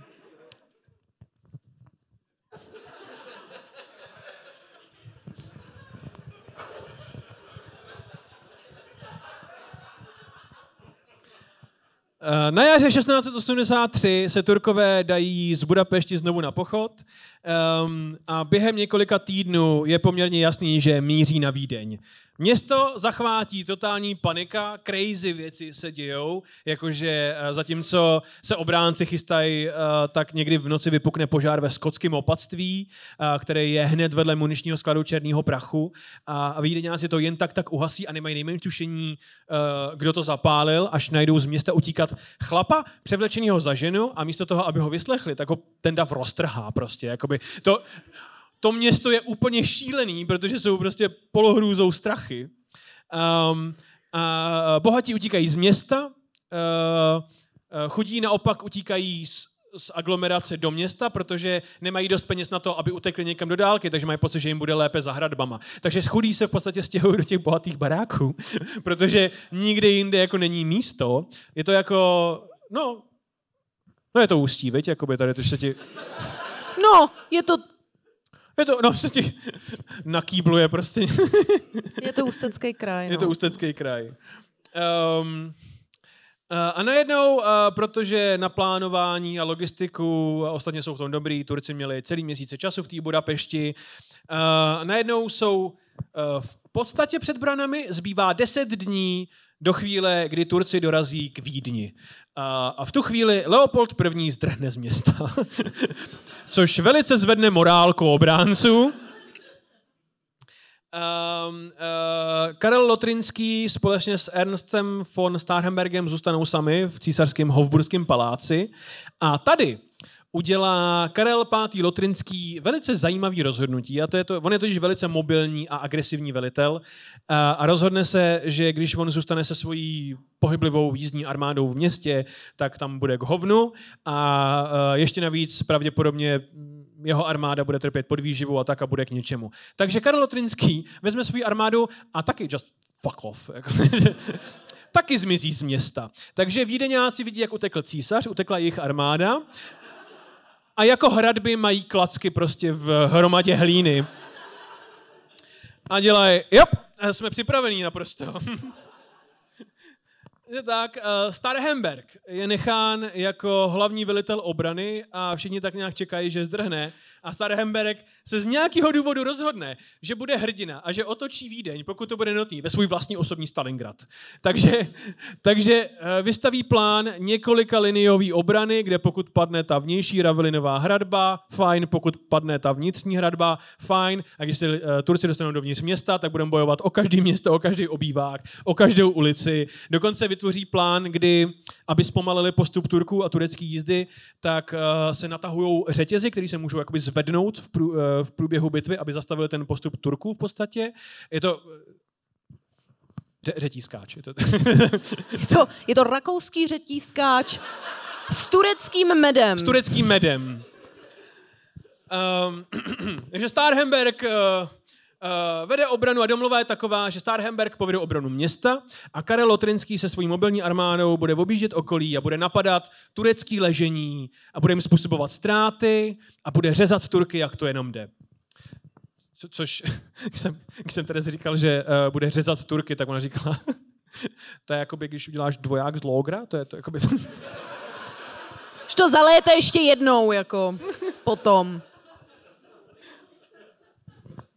Obrana města se nejvíc soustředí na nejslabší místo města. Uh, celá ta vnitřní hradba z 12. století je vybavená uh, takovýma věžema, kterým se říká bastiony um, a mezi nimi jsou zavěšený ty, ty, ty, ty, ty stěny té hradby. Nejslabší místo města je mezi Burg Bastionem a Lobel Bastionem a tam se Starhammer rozhodne, že tam to opevní nejvíc, protože je mu kajna jasný i s Rimplerovou radou, že tam Turci zautočí. Um, Uh, to vybaví dělama, jak Burg Bastion, tak Lobel Bastion. Uh, Turci dorazí 14. července, 150 tisíc vojáků obklíčí město, uh, poměrně neprodyšně a Kara Mustafa Paša dá vědět městu a von Starhembergovi, že jestli chtějí, tak se můžou zdát a Turci je nechají v klidu odejít. A Starhemberg skáže Mustafovi, ať si políbí svůj přičmodlou prdel. A že se budou bránit do posledního chlapa. Takže Mustafa uh, nechá uh, pálit kanonama na město. První objektiva turecké armády je schazovat kostelní věže, protože to nejlíp podlomí uh, morálku, morálku populace. Jako ten váš skurvený... Kostel, myslíš? No, jak ho máte... Shaderem. Jak ho máte na, š... jak Na máte štorc. Na štorc. jak ho máte hičmo. Tím Um, nám komunisti opravdu podlomili morálku. Doslova tady mám napsáno v té výzvě k uh, tomu, aby se město vzdalo. Otevřte hradby do Korán.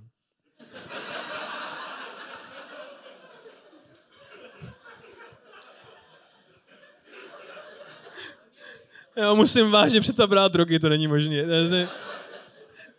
OK, no takže uh, turecká artilérie pálí na kostelní věže a druhý den janičáři nastoupí na steč a útočí na ten jeden pevný ravelin mezi Burg Bastionem a Lébel Bastionem. A, a tady se zjistí, že Rimpler se svýma klackama v, hliněný, v hliněném kopci měl celou dobu pravdu, protože janičářům se velice těžko útočí do toho strmého kopce. Um, a navíc všude jsou bodce, a je to jako nepříjemný a navíc Rakušani... uh, Počasí taky nic moc. Ne? tlak divnej, teď je prostě ráno je zima, odpoledne teplo, prostě to Chvíli prší, je to takový... celý na hovno. Um, a nahoře na té palisádě na ně čekají rakouští obránci a rakouští obránci na ně hážou granáty, což v 17. století granát je v podstatě černá koule s doutnákem. Vypadá to jak bomba z animáku, takhle to přísahám bohu. A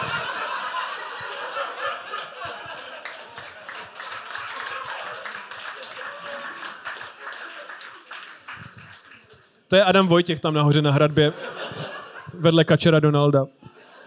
Což je věta, kterou jsem nikdy nemyslel, že řeknu. Jak vidíte, Aladin je na správné straně. tak. Když se janičáři přeškrábou přes ten kopec plný bodců a výbuchů a tím, jak na ně lidi střílejí ze zhora, tak Rakušani se akorát vykloní z té palisády. Já se jenom omlouvám, můžu poprosit, uh, tyhle ty koláže nám tvoří náš uh, kamarád a uh, stand-uper Adam Balažovič. Velký potlesk. Moc děkujeme.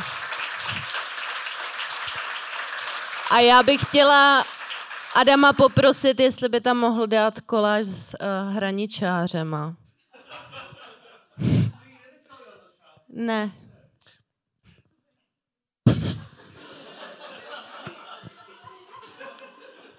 Ano, je to Petr Muk. A ty tančíš sama, já tančím sám. Každý jsme sám. A když na, ně, když na ně vylete horkou smůlu a zapálíte, tak mají rádi vůni svý kůže. Adame, děkujeme.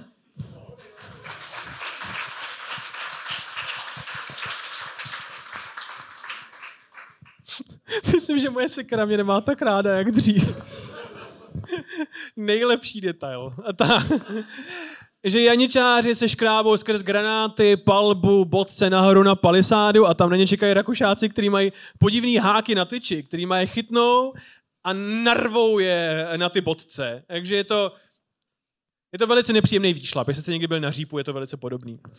Um, Uh, ty, ty, ty, ty, ty granáty můžou být smrtící, taky můžou jako nevybouchnout. Je to velice... Mm, Jako petardy? je to jako korzáry, přesně tak. Piko piráty. To jsme měli tady tu debatu. Kdo znáte petardy korzáry? Zatleskejte mi.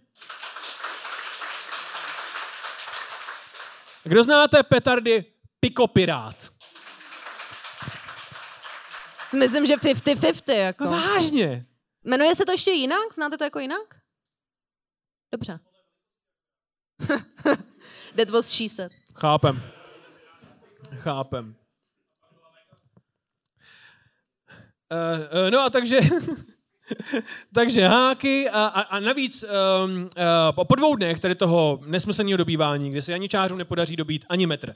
Kara Mustafa Paša nechá artilérii přesměrovat se z bombardování města na to, aby dostříleli tu pevnost uh, dřevěnou na tom Ravelinu. Jenomže si zjistí, že i tady měl Rimpler velice, velice efektivně pravdu. Když se rozstřílí dřevěná pevnost, tak po ní zbyde hromada ostrých třísek a je to v podstatě ráj pro obránce, noční mora pro útočníky, dobývá se to ještě hůř a navíc v noci ty rakouský kurvy tu věc opravují velice rychle. Takže, takže všechno blbý. Nakonec, uh, nakonec uh, se zjistí, že nejbezpečnější, sice pomalé, ale nejbezpečnější způsob postupu pro Turky bude budovat um, zákopy a zákopové linie, takže oni budou jeden zákop za druhým, prostě mě to tam vypadá jako za první světové války, aby oni mohli lančovat ty útoky co nejblíž tomu Ravelinu v podstatě. A nicméně, eh, to není jejich eh, hlavní plán, protože, jak jsme říkali, od 12. století Turci mají jednu jedinou eh, skvělou, nikdy, nikdy nefailnutou strategii a to je hloubení tunelů pod pod ty hradby. A v téhle době už se to dělá tak, že oni vyhloubí tunel pod hradbu, nakladou tam bambilion výbušniny, vysmahnou a nechají tu hradbu vyhodit do povětří ze spoda v podstatě. A Rimpler, Že se tam mohli vysrat třeba. Bylo horší za mě. mě strašně baví tady ta představa ty turecké armády, jakože oni ještě... Jestli, já vám přijdem a vyserem s vám. No, to... Um, že oni chtějí vyhodit tu hradbu uh, zevnitř, nicméně Rimpler tady ty věci pozoroval celých 20 let u dobývání Kandie. Takže on um, uh, najme, uh, takhle, totiž za prvý ty, ty, ty turecký tunely uh, nejdou tak rychle, jak by si Turci představovali, protože Turci nejsou zvyklí kopat tady v tom, tady v té zemině, tady v tom podnebí, tady v tom prostředí. Uh, Rimpler rok předtím najal hromadu horníků z Alp, kteří jsou zvyklí kopat v tom nejhorší možný horní, v tom nejhorším možným prostředí a ti začnou hlubit svoje kantrtunely. V podstatě Rakušáci v předpokládaný hloubce, kdyby měl být turecký tunel, hloubí vlastní tunely a tak nějak doufají, že narazí na ten turecký, vyvraždí všechny uvnitř a až se vrátí, tak, tak schodí oba dva. To je jakoby jejich, je, jejich obrana. Um, uh, předpokládám, že... Totiž uh, Tereza, když jsem jí říkal o rakouských lidech, kteří dělají podzemní stavby, tak jí napadl jeden jediný možný člověk.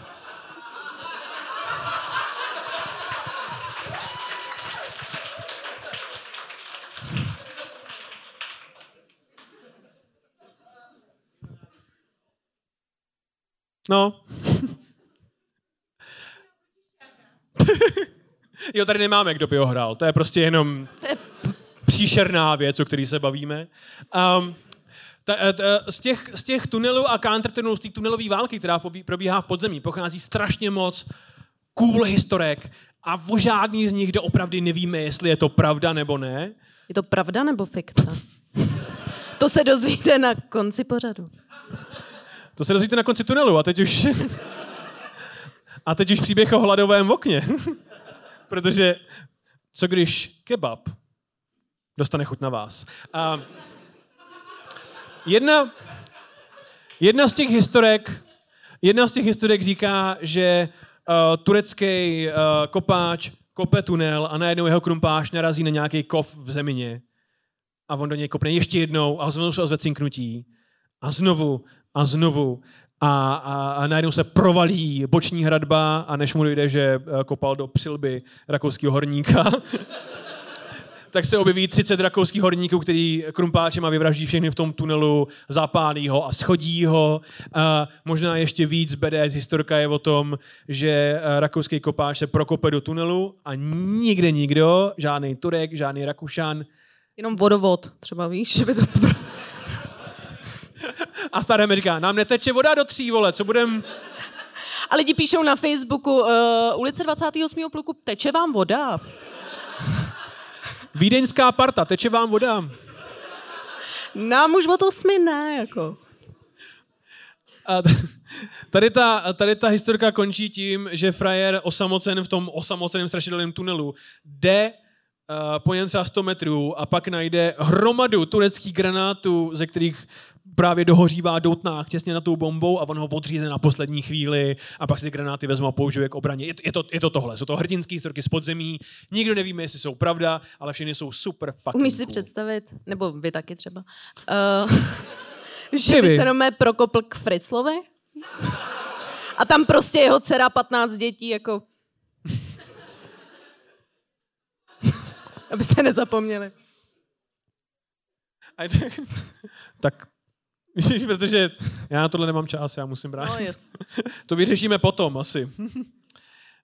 um, zkrátka, Turkům se ne, nejde nic podle plánu. Na vině je pravděpodobně, mimo počasí samozřejmě, a, a, a, a, a špatného terénu i to, že Kara Mustafa Uh, neplatí dostatečné množství peněz janičářům, protože janičáři jsou velice specifická bojová síla. Oni jsou velice nezávislí a a musíte je pozitivně motivovat, aby za vás bojovali. Pokud, uh, pokud je motivujete správně a mají vás rádi, tak za vás položí život.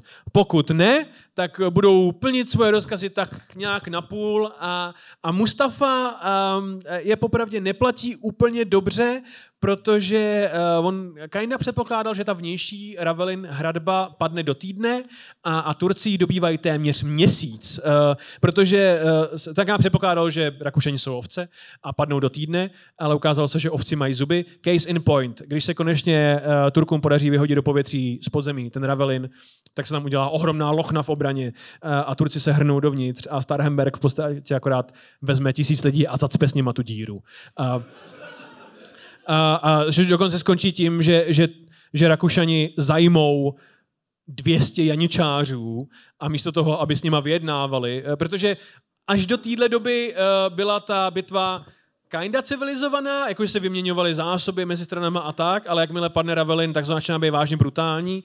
Rakušani chytnou 200 janičářů, useknou hlavu každému z nich a ty, hla, ty hlavy narazí na hradby. Je to, je to syrová, hnusná, eh, krvavá válka a je to něco, co, co Kara Mustafa vážně nečekal. Uh, takže jim se podaří uh, dobít uh, ten Ravelin až měsíc po začátku dobývání a to jenom tím, že turecký inženýři nahrnou vlastní Ravelin, jakože za, za cenu tisíců obětí oni udělají vlastní kopec, který je vyšší než ten obrany. A z něho hází granáty dolů na obránce a díky tomu se jim podaří prorazit ten Ravelin a dostat se k vnitřní straně, vnitřní straně hrady, no jako vnitřní hradbě. Um, v podstatě, uh, když jsme se o tom bavili s Terezou, tak Tereza říkala, že jestli se něco naučila za, z historického podcastu, tak je to to, že všichni tak nějak čekají, že všechno bude trvat týden a potom... je to jako, když si chcete postavit barák v podstatě. Každému v práci říkáte, ale v létě bydlíme. Jako. Úplně jasný. V podstatě kdykoliv jsme tohle probírali, tak říkám, no a potom měsíc a ona proti trojský válce pořád super. Jakoby, no to, Furt ještě na čas, no. de- devět let na pláži, vole. Um, uh, no takže uh, Turci prorazí tu, ten Ravelin a vyhrávají, ale stojí, stojí je to strašně moc lidí, a strašně moc zásob, strašně moc peněz. A kdykoliv se někdo z tureckého tábora pokusí vydat na venkov pro něco k jídlu, tak Karel Lotrinský se svojí jízdou je břeže jak logr. Um, a jsou vlastně skřípnutý mezi, mezi Lotrinským a Starhembergem a jeho obranou Vídně. V podstatě Starhemberg s Lotrinským topí Turky ve vlastní krvi a vlastních hovnech. Hlavně hovnech, protože během několika týdnů celá slavná turecká hygiena s jejich přenosnýma hajzlama jde úplně do prdele a mezi, mezi útočníkama i obráncema teda začne řádit úplavice. Což znamená, že spousta obránců i útočníků doslova kálí krev. Uh, no, vážně brutální, uh, teď Turci jsou nespokojení. Na straně obránců mimochodem situace taky není úplně růžová, protože uh, Karlu Lotrinskému se nikdy nepodaří sebrat dostatek mužů, aby protlačil konvoj zásob až do města, což byl jeho plán. Um, takže uh, vídeňáci uvnitř města nejdřív jí koně, potom psy, pak kočky, nakonec krysy a jsme jakoby třeba měsíc od konce dobývání ještě teprve. Jsou to vídeňský párky. A, a sachr. Je to Ein- Schlittburger, já? Das ist super. ta ta ta ta. Uh, co, co hůř, um, obrana Vídně velení se hroutí, protože 3. srpna to Georg Rimpler koupí dělovou koulí, takže Dana Drábová doslova přijde o hlavu na hradbách. Strašný pohled. A a mimochodem Ernst von Starhemberg chytne taky úplavici a, a, a sere krev tak strašně moc, že nemůže chodit, ale pořád potřebuje vele, takže se nechává nosit na nosítkách po té hradbě.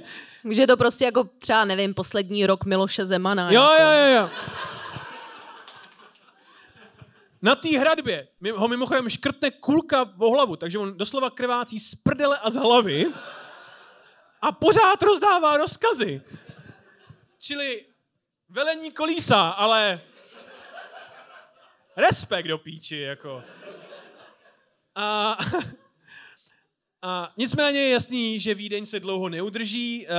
Starhenberg je tak zoufalej, že od 27. srpna nechává každý večer vít jednoho z frajerů na hlavní věž katedrály svatého Štěpána. Uh, což je mimochodem uh, velký uh, bod jejich obrany uh, spirituální, protože všichni se tak nějak bojí, že svatý Štěpán skončí jako Hagia Sofia, že ji Turci přemění na mešitu, což by pravděpodobně udělali. Je to jakoby velká morální spruha, to, že svatý Štěpán pořád funguje, že tam ta věž je. A každý večer uh, Starhemberg vyšle na její věž člověka, který vypustí světlici. Protože dohoda je s Karlem Lotrinským, že pokud Karel Lotrinský zachytí posily, tak se s nima sformuje a pokud přijde někdo na pomoc, tak Karel Lotrinský v odpověď vypustí vlastní světlici. Takže každý večer Starhemberg pošle člověka na věž, ten vypustí světlici a každý den nic. Fucking nic. Neznamená to, že by lidi nefandili um, Vídni. Jenom se jim tak nějak nechce přijít asi. Totiž um, Celá Evropa fandí Vídni. Přestože Habsburkové a svatá říše římská jsou fanatický katolíci, tak um, i protestantská Anglie se modlí za úspěch Vídně. Doslova celá Evropa, od, od Litvy po, po Portugalsko, se modlí za úspěch Vídně. Každou neděli je malá mše, modlitba, hlavně ať tady prostě... Benefiční koncert. Vybírají peníze, aby nemuseli jíst ty vídeňský párky.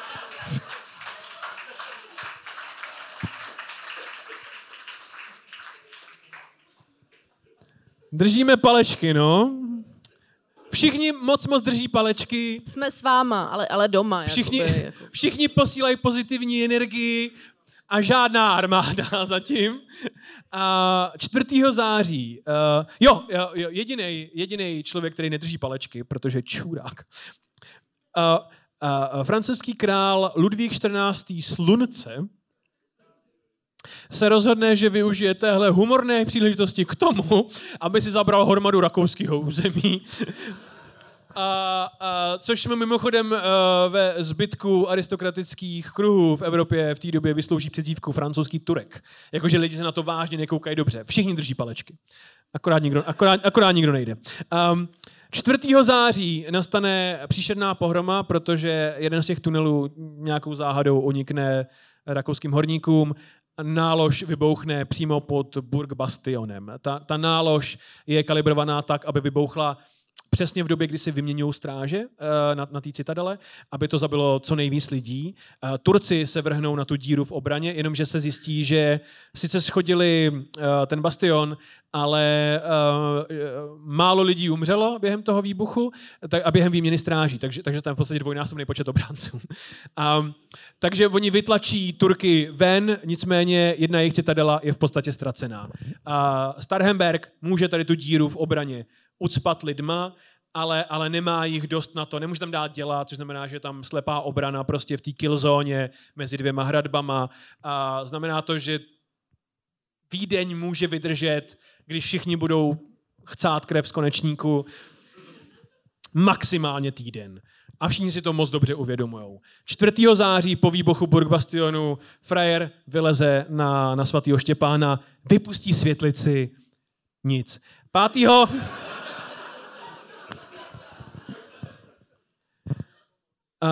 5.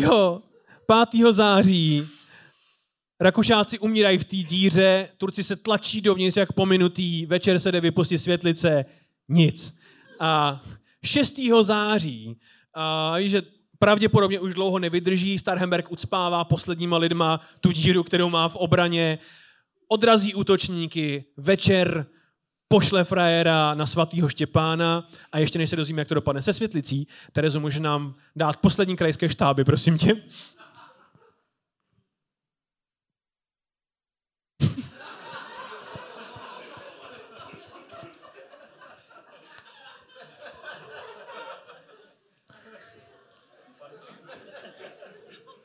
To je česnek.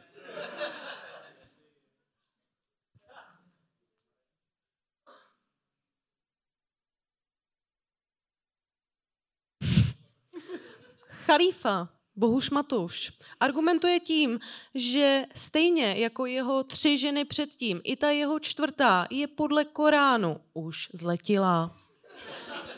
Pro krajské štáby Tereza Kujová, televize Al Jazeera.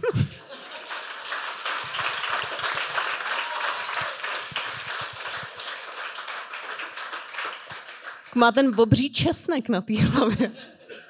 Říkáte, kdybys byla upír, neříkej mi, že... Pan Cibule, to je strašný. Um, 6. září obránci vypustí světlici, protože ví, že doslova nemůžou přežít další den. A ten večer se z vídeňského lesa objeví druhá světlice. Což znamená, že posily jsou kurva na cestě. Poláci dorazili. A nikdy nikdo nebyl tak šťastný, že Poláci dorazili. Jako Rakušani tenkrát.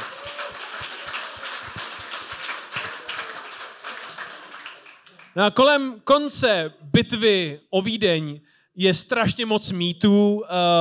Uh, uh, mít a legend, ano.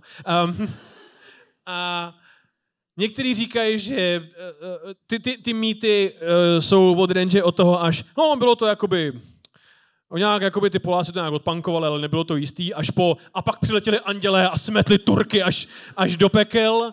A realita je taková, tak, tak zaprvé ta bitva nevypukne v dramatické verzi, kdybych já to psal, tak uh, zbývají doslova čtyři hodiny do dobytí Vídně, frajeři vypustí světlici, a, a ráno přijedou Poláci a všechno zachrání. Tak, tak, takhle to úplně nebylo, protože uh, Turci vidí ty světlice a vidí, že někdo jde na pomoc, ale taky ví, že uh, to je pravděpodobně složená pomoc od Poláků a Němců a bude jim trvat nějakou dobu, než se sformují, taky neznají terén kolem toho vídeňského lesa a tak. Takže mají pár dní manevrovacího prostoru.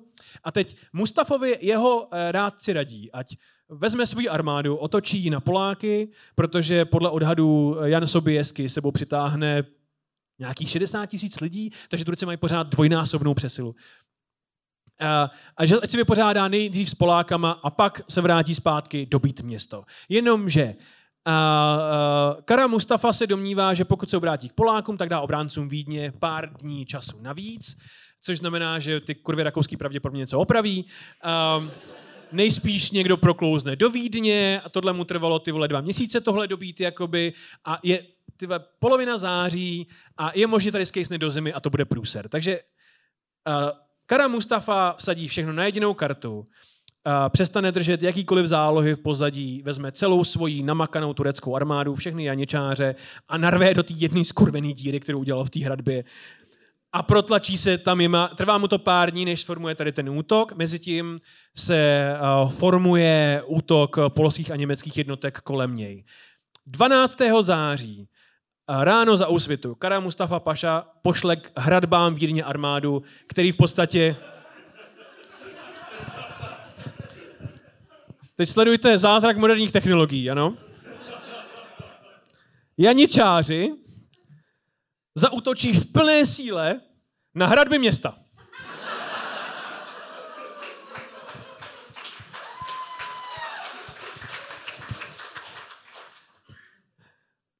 A vídeňáci ví, že nemůžou odolávat. Nicméně, ve chvíli největšího zoufalství ze severu ze severu zautočí polsko-německá pěchota,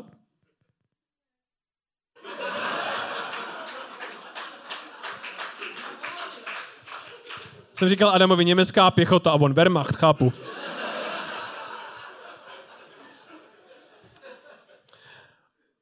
Polsko-německá pěchota zautočí na jeničáře z boku. Není to pro ně likvidační síla, oni je můžou odrazit celkem pohodlně, ale nemůžou si jich nevšímat. Takže se zaklesnou do souboje s polsko-německou pěchotou a ve chvíli, kdy otočí uh, zády k jihu, tak přijede Karel Lotrinský se svou jízdou. Jak dramatické je sledovat tuhle bitvu v reálném čase, že? Podstatě sevřou, sevřou útočící tureckou sílu do kleští. Uh, nicméně pořád není vyhráno, protože Turků je masivní převaha, můžou obě tady ty armády odrazit. A v tu chvíli ze západu z vídeňského lesíka se vynoří uh, tři tisíce polských okřídlených husarů.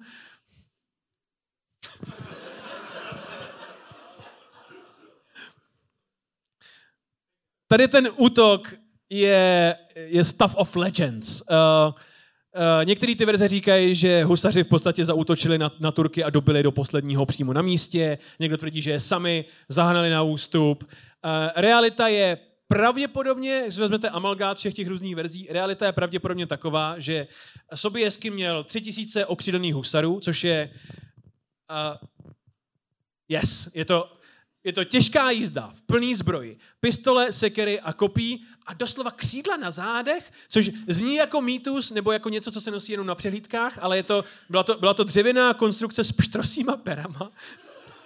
Já bych rád upozornil, že jich jenom v té bitvě bylo tři tisíce, což znamená, že nevím, kolik pštrosů muselo padnout.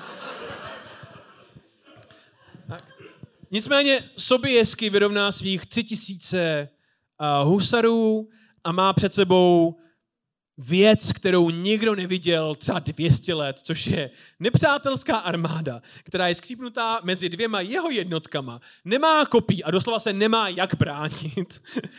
Tohle je nejvhodnější moment pro jízdní útok, jaký se kdy odehrál za posledních 400 let třeba. Takže v podstatě nečeká na nic, zavelí k útoku a polští husaři vyrazí do toho jediného otevřeného, uh, otevřených, otevřený strany, kterou tam, kterou tam janičáři mají a sevřou je do podstatě neprodyšního čtverce mezi hradbou, Wehrmachtem a...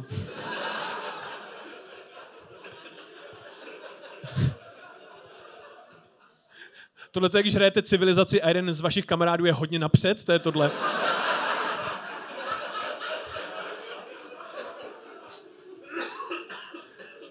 Uh, janičáři v tuhle chvíli ještě organizovaně ví, že jsou v prdeli a pustí se na organizovaný ústup.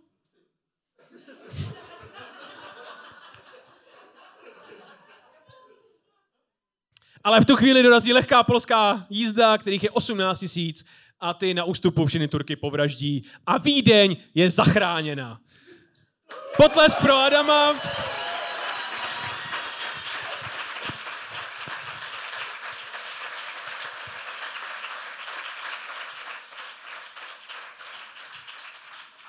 Tady na, na útok husarů jsme měli mít epický soundtrack, ale zjistili jsme, že bychom museli platit ose něco. Se nám nechtělo, protože jsme jednak chudí a jednak jsme, jsme ose zaplatili, když jsme jim dali sudety. Um,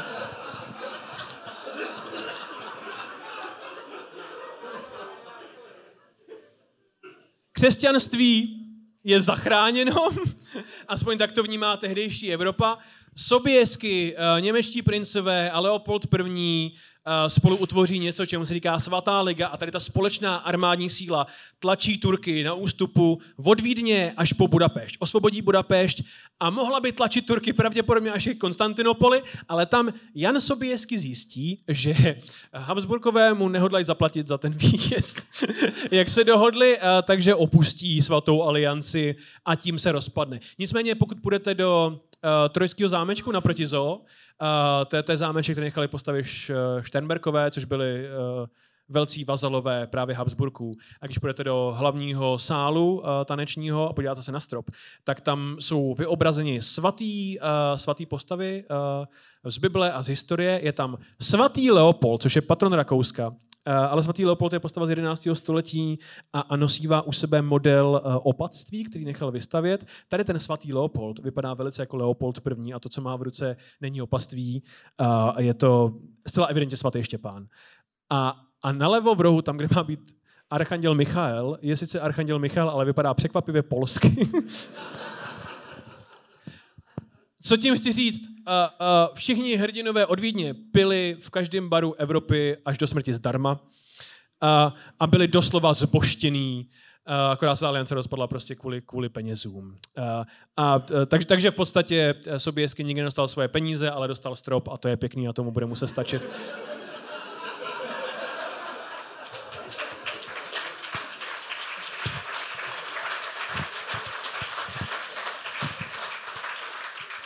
Když jsme hádali, tak uh, někdo říkal, že by to mohl být Orion a teď mě to ještě o to víc pobavilo. Jako. Vím já. Terezo, můžete poprosit o kvízové otázky? Jdeme na to. První kvízovou otázku máme. Budeš zpívat? Tak já už jsem si dala muka, jako. Což je no tak jsi roztrénovaná aspoň. Dvoj smysl. Uh, jaké bojové písně se zpívaly u obléhání Vídně? Já to čtu jak uh, Jakub Železný. Z kdyby, české televize.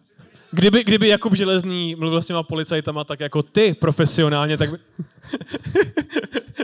Já tady můžu stát pro českou televizi Jakub Železný. Takže, jaké bojovné písně se zpívaly u obléhání Vídně? Za A. Na turecké straně dám dělovou ránu. Bum, bum, bum, bum a rozbiju bránu. Za B. Na, na hradbách, když strkali Turky dolů, It's raining men, hallelujah. It's raining men. A to haleluja. Haleluja. Bráníš křesťanství, je to důležitý, to jo. haleluja. V kuchyni se zpívala píseň Daniela Landy Krysář.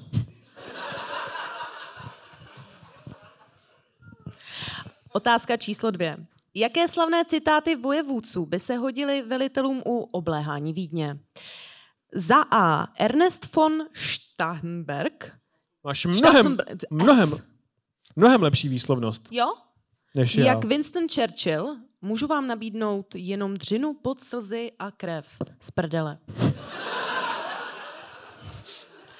Za B. Kara Mustafa jako Ronald Reagan. Jestli chcete prosperitu pro Rakousko, vyzývám vás, hrabě Štampenberku, strhněte tu zeď.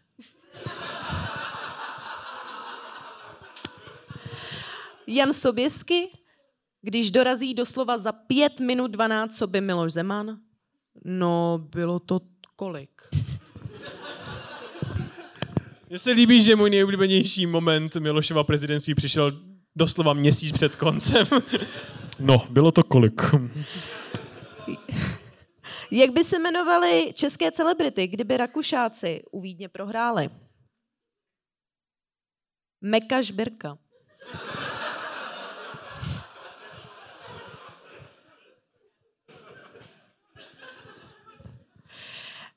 Medina Mandlová.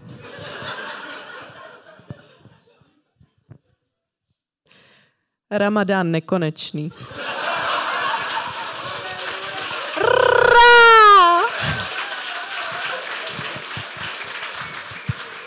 A s Ramadánem nekonečným my se s vámi loučíme. Díky moc.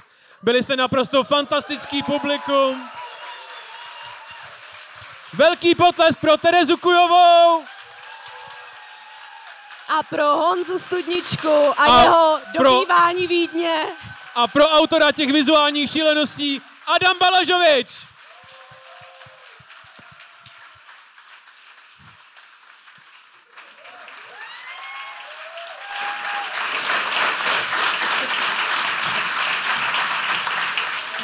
Právě jste doposlouchali podcast, Hodina děje pichu. který najdete každý týden na webu Reflex.cz, YouTube a všech hlavních podcastových platformách. Díky, že nás posloucháte a sledujte náš Instagram Hodina děje pichu pod.